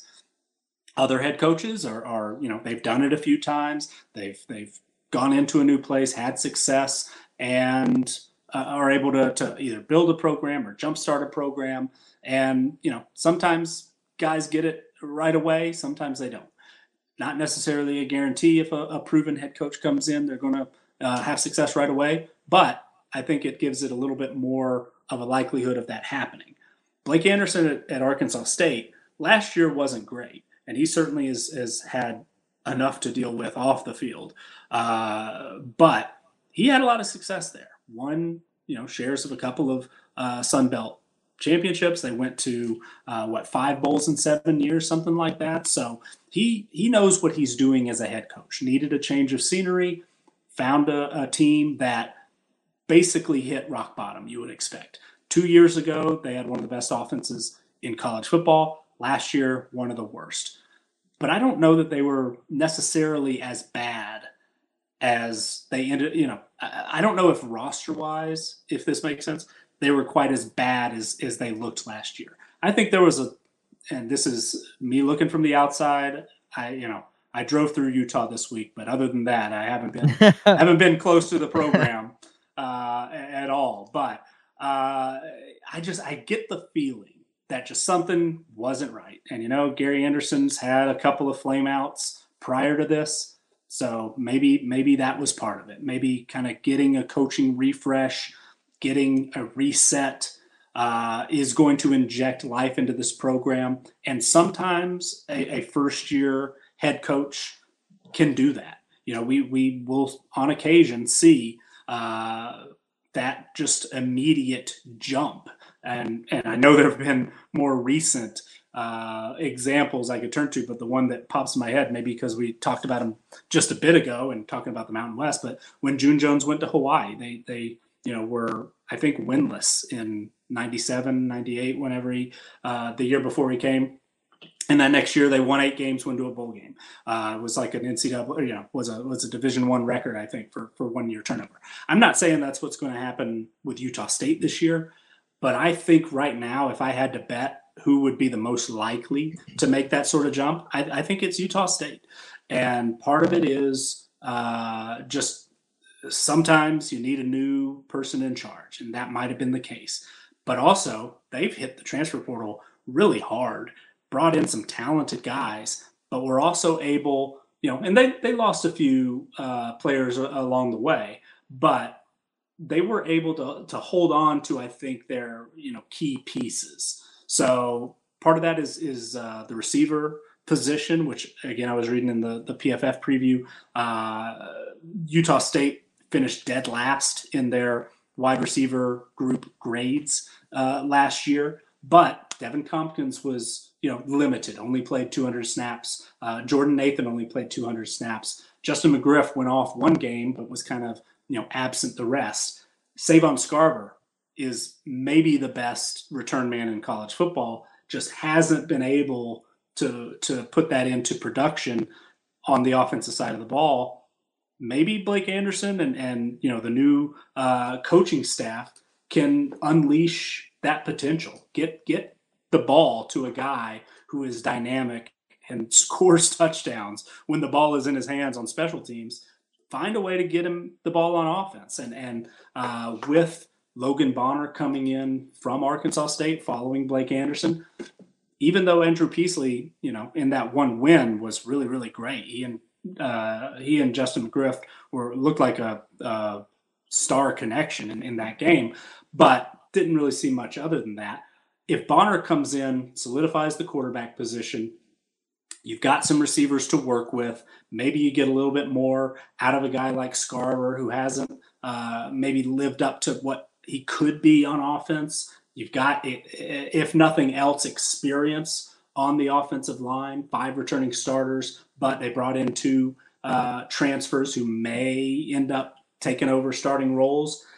Defensively, I mean, it, it might look like, uh, you know, it's kind of like a, a, a, blended family almost. Like they were able to, to hold on to some, some good starters. Nick Heninger, who moved from linebacker to defensive end this year, uh, a couple of linebackers that I know I'm going to butcher their names. Uh, Kevin Meitzenheimer and AJ uh, Pankena. My apologies if that's uh, terrible. I mean, you said it with but, confidence. So. not really, uh, but but you know, you you able to hold on to a couple of those guys, and then Shaq Bond has has played really well at times. Uh, but then you you complement them with Power Five transfers, and their Power Five transfers all over, uh, especially up front. Patrick Joyner, uh, Byron Hobbs Bonds. Those guys are from Miami and Texas, respectively. Uh, brought in uh, Jazeel Lee from Georgia Tech. So up front, it's going to look very different. You throw in Justin Rice, who not a Power Five transfer, but has been an all conference performer in the Mountain West prior when he was at Fresno State, and then last year at Arkansas State, is incredibly, incredibly productive. 99 plus rated player in, in our model. And then you know, yeah, your your secondary is is uh, got a lot of experience, but they're not you know sitting back and, and just letting those guys uh, hold on to their jobs. They brought in a corner from Kansas and Deuce Mayberry, who was probably uh, you know the second best corner at Kansas. I don't know if that's a, a, a backhanded compliment or not, but a, a, guy who's played at a Power Five level. Uh, got over 240 snaps last year. Hunter Reynolds from Michigan, was a walk on, but got on the field. So, you know, you're throwing in guys who've got Power Five experience. You're, you're blending them with the best of what was available to you last year and some guys that you know maybe had a, a, a, loss of confidence and things like that last season but have had previous success have had you know flashes especially you know those those guys in the front seven i mentioned pass rush they they were they were productive at times last year. So uh, I, I I don't always love going all in with the transfer portal, but I think in a situation where you're bringing in a new coaching staff as well, everything's new to everybody. So it, it's not like those guys are going to be at, at much of a disadvantage. Uh, I, I think that transfers are going to be able to come in and contribute. Might be a little bit bumpy at first, and they do have you know a tough week one opponent in Washington State. North Dakota, similar to, to Eastern Washington, is not a not a pushover of an FCS opponent. So it, it's going to be it's going to be a little tricky in the the front half of the season. That that first five games before the bye is very very difficult, but the second half of the season is manageable. So if you get the win against North Dakota State and it, it's going to be tough to, to win as a, a double digit underdog against either Washington State, Air Force, Boise State, or BYU. But maybe, you know, at least statistically, they've got around a 20, 25% chance of winning each of those games individually. On average, that equals a win. So maybe you can find a way to knock off one of those teams. And if they get two, if they're two and three, I say Utah State's going to a bowl game. If they're one and four, it's still possible because they are if not a favorite, they're they're only favored in two of these games, but if not a favorite, they are a uh, five point underdog or less in all but the San Jose State game going going down. So all what five six of those games are winnable. So I, I think that Utah State, you know, I, I think this is the the situation where a coaching change we should expect a a bounce back. I don't always think that. It's it's actually kind of rare. I'm usually pretty hands off uh, in those situations, but I think Utah State has at least a 50% chance of getting to a bowl. And I know we only call for 4.0 4.8 wins, but I I think Utah State might be a tiny bit better than our numbers give them credit for because I, I, I expect Bonner is going to be the starting quarterback. But right now in our numbers, he's slashed with Peasley. That you know, if, if Bonner's the outright guy because he's an 85 rated player, Peasley's just a 73. That added, I checked it earlier, added basically a point per uh, game in in Utah State's favor.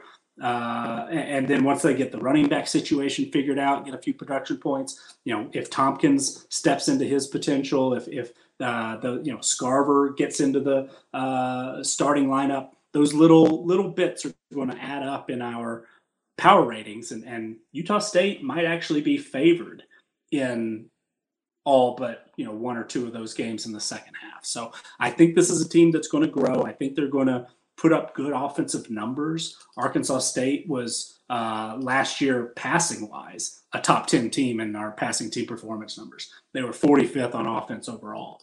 But, you know, I, I, I have a feeling that Utah State could be the most improved team in, in college football next year. And it's maybe too optimistic, like we just talked about, but there are a lot of paths for Utah State to get better, and there are basically no paths for Utah State to get worse. So, uh, you know, how much better will they be? I think there's a chance that that you know, five or six wins. I I would never call you too optimistic. Uh, I would call I would you.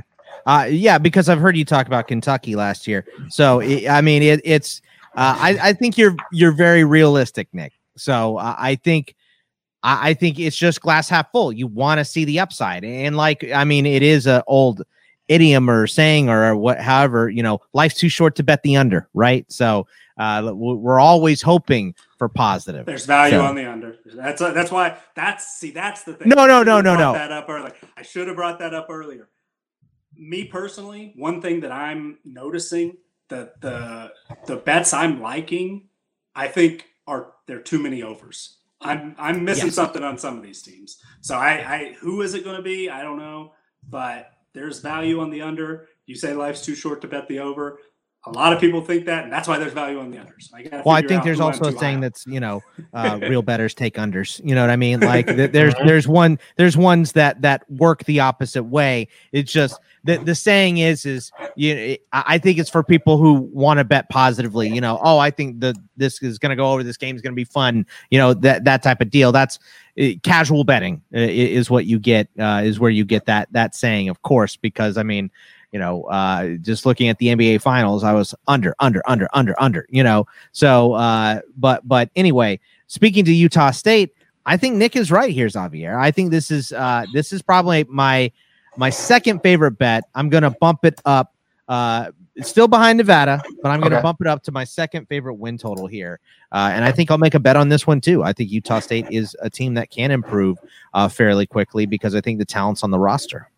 I'm with you guys 100%. I think it's funny that you brought up that real betters bet under because me and Nick have bet over more times than under so far. When we when you look at when you look at well, our what are you look I mean, our spreadsheet. Well, we are doing fake dollars on that, so uh, you know, I mean, oh, that that's that's uh, part of the reasoning. So, uh, but yeah, and I don't know I if that's like an overall saying. I just know uh, I am one thousand percent sure there are some betters that have that in their mind.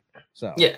Oh, I've, I, have met plenty of guys, you know, at a bar watching a game, or yeah, yeah, you know, it's fun to root for the over, whether it's a total or whatever. And and you know, if it's your team, like that. Not to bring UMass up again, but when I tweeted out something about UMass earlier uh, this week, there was a guy who was like, "Oh yeah, bet the one and a half on the over just for fun." I was like, "Oh no, I I bet it. I'm not sure how much fun it's going to be, but uh, but I bet it."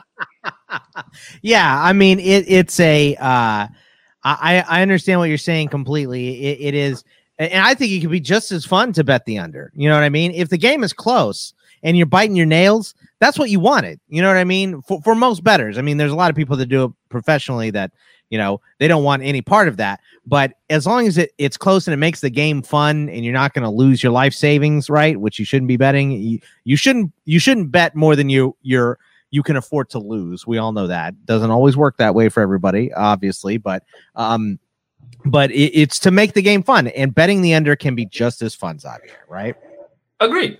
Agreed. Uh, but I think here you bet the over. I, I, I, like Utah State. I like them at three and a half to bet the over. You know, something Scott said earlier, which I think holds serve here, is one of these teams has got to give. You know, when we are talking about kind of the middling part of the Mountain West, where you know it was around Nevada, New Mexico, and San Diego State, we were like, one of these teams has to go under uh, for for another one of these teams to succeed. And I, I feel the same way a little bit about Utah State. Yes, they're going to need some other teams to to have some down years, uh, but I think that they have more than enough talent to be the team that surprises the rest of college football and and possibly gets themselves to a bowl game. I'm not so sure I'm ready to call them a bowl contender or uh, like slot them into a bowl game right now, uh, but I don't see why they could. Excuse me, they could not make it there. You know, talent wise, I couldn't agree more. I, I, I, like what they have at quarterback. I love Logan Bonner. I think he's going to come right in and give them an infusion on offense that they haven't had uh, and he has nothing but senior laden receiving corps around him that he can use at his disposal. And I really, I think that's going to really help uh, that that them getting the the playbook down and them getting that uh, cohesion starting off. You know, I've talked about a lot on this podcast how from a receiver and a quarterback standpoint, you guys have really a summer to kind of get the you know the, the cohesion down. And if you don't it'll show in season. Uh, but when you have juniors and seniors all over your receiving corps including at the tight end position that really helps a quarterback who's just now transferring in. I love their offensive line. I think that you know this is probably you know their their left tackle and left guard for me are, are going to be probably guys who are you know five, you know, day three guys in the NFL, whether it's six or seventh round draft picks, or at the very least undrafted free agent guys like we saw earlier with Air Force. So I, I, I think that Utah State is a team that is a sleeper uh, as a bowl team. I think that they can compete with, with, the majority of their schedule. I think even with Washington State, they can compete in that game. I don't, I am not necessarily going to say that that's a win, but I think that that's more than a, a game in which they can compete in. I think non-conference wise, you know, they can they can go and beat Washington State, beat North Dakota. They're going to struggle with BYU because I think they'll struggle with BYU just based off BYU being a little bit more of a talented ball club. But I wouldn't be surprised in that game if they were able to compete. I think that's going to be the word I use a lot for Utah State this year is that they I, I, do not see them just getting blown out of the water in a lot of their ball games. I think they'll be able to stick around in a lot of them, and that's half the battle for for for your for you in college football. It's just sticking around, you know. And if you're able to, you know, with, when you're playing with kids, a lot of the times there's a very few amount of teams. Hmm, I didn't know that, Nick, but there's a lot of teams that may have to. uh they they may there there's a lot of teams because they're kids that don't know how to put teams away. And so if you're allowed to stick around a little bit, like a Tulsa last year, like maybe San Jose, like San Jose State last year, uh, uh, that Nick was talking about uh, earlier, if you're able to stick around, you might have an opportunity to win some of these games that maybe you're not the favorite in. So I like Utah State. I'm going to go with the over for them as well. Uh, they're also, you know, the only problem is that on the recruiting trail they suck, uh, and I'm gonna need them to figure that out and get better in that regard. You can't be 132nd nationally as we're boosting the talent that you have.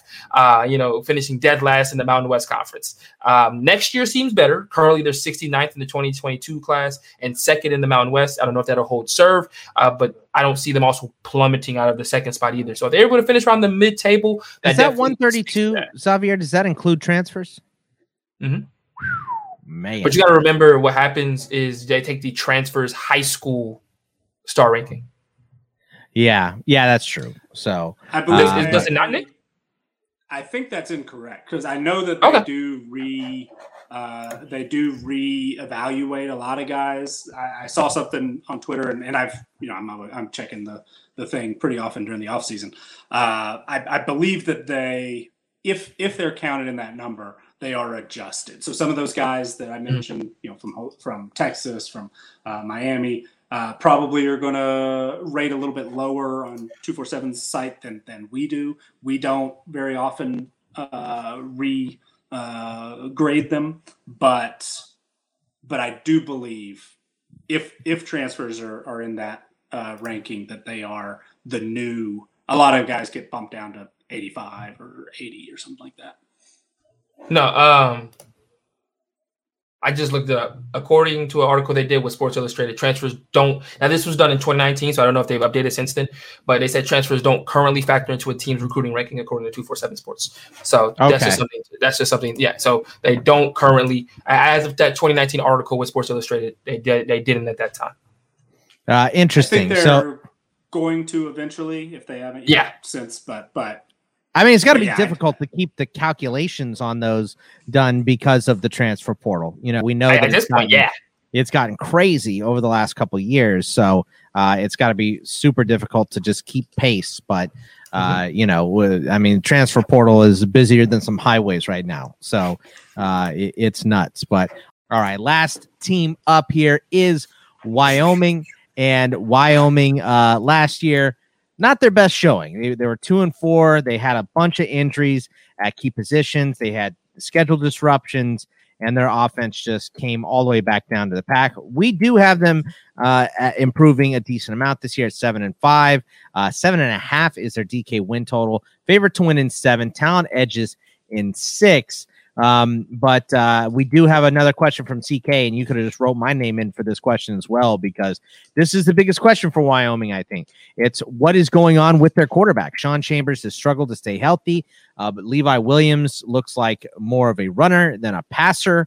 Uh, so I think that is the big key. Oh, Lordy, as the horn goes off for me, that is uh, a, a big key to Wyoming uh, performing well this year, Nick, and uh, it's going to have to start at the quarterback and work down from there.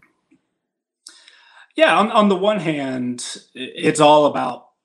It's not all about the quarterback, I guess, with Wyoming because they are they're somewhat similar to the at least the way our numbers uh, work. They're they're kind of similar to an Air Force or, or a Navy, uh, where they don't recruit very well. They're going to be in the 120s, 130s, or, or, something along those lines. Our numbers, they're in triple digits in roster strength 111th overall, 110th on offense, 108th on defense. Uh, they just, you know, there's not a whole lot of highly rated guys close to them, and, and uh, they go other places and, and are able to uh, fill in some holes, whether guys are from California or the, or the Midwest or some out in the in the Mountain West region but they just don't, you know, have a ton of guys who are high three star or, or you know, even higher rated players. So, so part of that, Wyoming has found success in their style of play, and, and they're not a triple option team, of course, but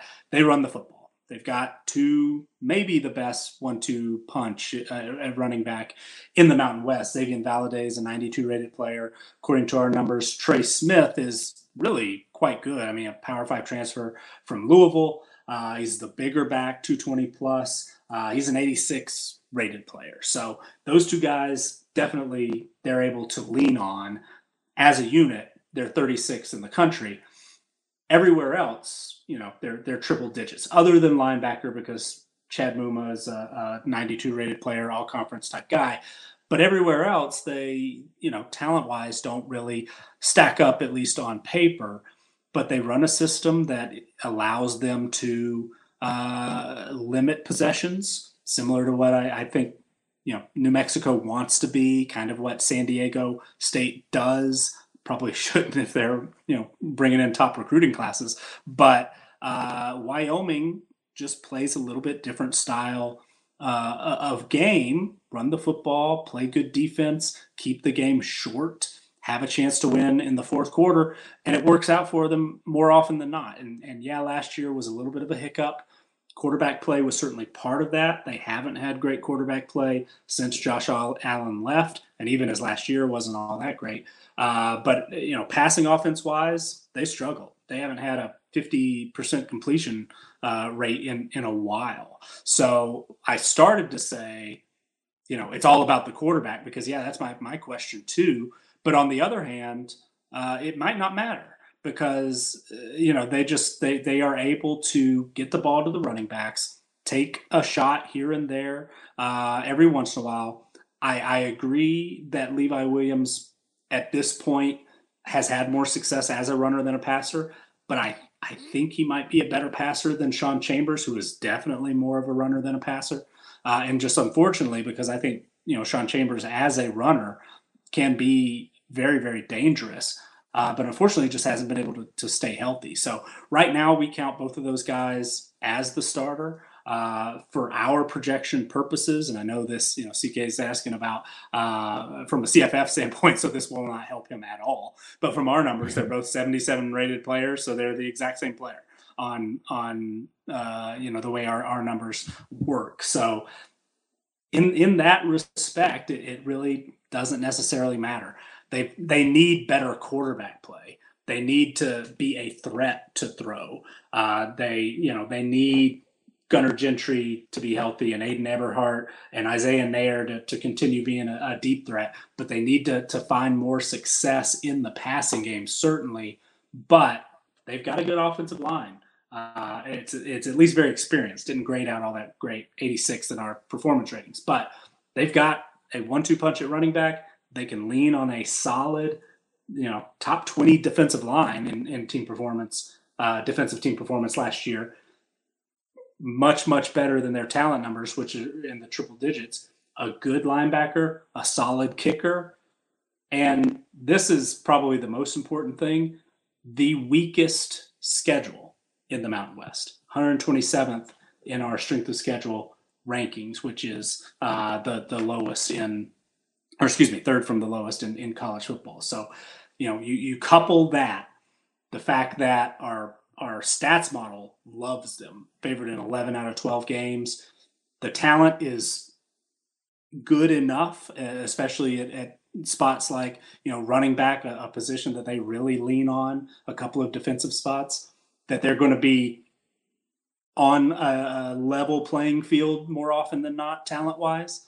So you you incorporate a style of play that you know is able to to kind of grow that talent into you know a a, dangerous team, a, team that can beat anybody that it plays. And Wyoming, yeah, it wouldn't shock me if if they get to over uh, seven and a half. Our numbers aren't there; they're at, at a little under uh, seven so it, it, it's you know I, I wouldn't suggest betting that over seven and a half because there's a lot of good teams here, but absolutely Wyoming with a, a the style of play, the weak schedule, and you know some talented players at some key spots. Absolutely, is a team that's going to be very tough to beat. Could be, you know, I I, I struggle to say that they're going to win the mountain, but uh, you know the the the mountain division champion is probably going to have to go through Wyoming, if that makes sense, whether it's Boise State or, or Air Force. Uh, you're, you're going to get a good game, and you're going to have to beat Wyoming to win the division. I, I love watching games being played in Wyoming because you know the higher elevation than Denver, so you can just see some of these kids getting absolutely gassed at the end of the game and then getting run all over uh, on uh, by Wyoming on, which is what uh, gave me just an incredible amount of respect for uh, Kenny Golladay going into the NFL. Was watching that uh, Wyoming game. It was uh, Northern Illinois versus Wyoming, and Golladay was like the only one that wasn't completely gassed at the end of the game. Went into overtime. Josh Allen had to run into the end zone to win it. it was a fun game to watch, but you just see some some teams getting gassed there. But uh, Xavier, I have a I have a hard time betting on a team that has questions at the quarterback position, and that is a big one for Wyoming. Uh, they don't have questions at running back, which is probably a more meaningful position for Wyoming with the way that they've been playing offense. But it, you know, if your quarterback either can't stay healthy or isn't as good as you know your competitors, it's going to be tough for me to have confidence in you. And I think that's where I stand with Wyoming. Oh, absolutely. You know, um, I, Wyoming has the making of a team that if Levi Williams decide if Levi Williams really does take that next step in the next year, could be a team that competes. You know, they're not that far away with the talent that they have everywhere else. But when you know, and I think I, Sean Chambers is better, but he can't stay on the field. Exactly. You know, and it's funny. I was looking up his highlight. You know, I just typed in Levi Williams highlights when we were preparing for today's podcast, and the game that came up was a game he threw for 87 yards and ran for 79. I was like, that's not good enough to win a to, to win a title uh, in a conference with such high powered offenses that the Mountain West, Mountain West has, um, and that really means that you have to lean on you know your running your running game. You know. Um, but it is not that he has to get to an extreme level of, of competency at the quarterback position. He just needs to be able to be somewhat of a threat. You know, uh, it reminds me a lot. You know, the, where I think Wyoming could be is a lot like Louisiana in the Sun Belt. Levi Mitchell isn't the greatest thrower by any stretch of the imagination, but he is so much of a threat to throw the football that when you had Trey Ragas and Elijah Mitchell in that backfield, it made it that much harder to game plan for them. I think that's where Levi Williams has to get to. At the end of the day, he doesn't have to be a guy who's going to throw for 300 yards, but if he's a threat to throw for 175 and two touchdowns, that's good enough when you've got the guys that he has in his backfield. Um, and that makes a defense have and a defensive coordinator have to sweat at night when you're able to do that from a quarterback position, as well as what he's able to, you know, run as well uh, and use his legs.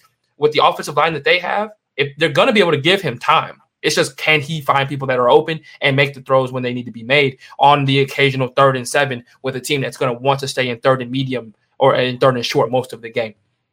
So that's that, that's where Wyoming could be. I think this is a team that, like I said, I'm going to go with the under just because I don't know what I'm going to get from their quarterback position.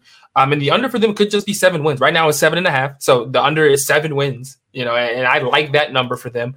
I, think that the schedule is very favorable for them. Their their non-conference schedule, I think they can go three and one in. in uh, I think, and then during the, the the year outside of at Air Force and at Boise State, I think they can really they they oh and at San Jose State they have an opportunity to really run the table, um, and, and, so I I don't see why they can't get the seven wins and be a bowl team, um, and I think that they can get to eight or nine if Levi Williams decides to be better than he was last year. And like I said, it doesn't have to be an amazing jump, but as long as it's just incrementally better to where they can't pack the box and put seven in, and they have to, you know, to respect your ability to throw the football, then there you go. I don't. I don't think I would. I could take the under on on Wyoming. I, I couldn't do it. Uh, but be, because specifically, Nick just talked about how they're they have the 127th ranked schedule. You know yeah, what I mean? Fair. So so it, it the schedule seems to be really in their favor. I just have a hard time investing my money into a team without a without a for sure lockdown quarterback. That that's more. If I had to bet, it would be the over, but I don't think I would bet it because I'm just not confident in the QB position. But that is everything, uh, everybody. That is uh, the Mountain West wrapped up for you. I hope you guys enjoyed it. Remember, you can follow us all on the Twitter at Bogman Sports for myself, at uh, CFB Winning Edge for Nick, and at Xavier underscore Triche T R I C H E for Xavier and we will see you guys next week. Take it easy, everybody. Thank you to our Patreon supporters for keeping our show ad free and for funding our wide range of college football analytics projects. Thanks also to Blake Austin for our theme music. To learn more about CFB Winning Edge, visit patreon.com slash CFB Winning Edge or follow us on Twitter at CFB Winning Edge.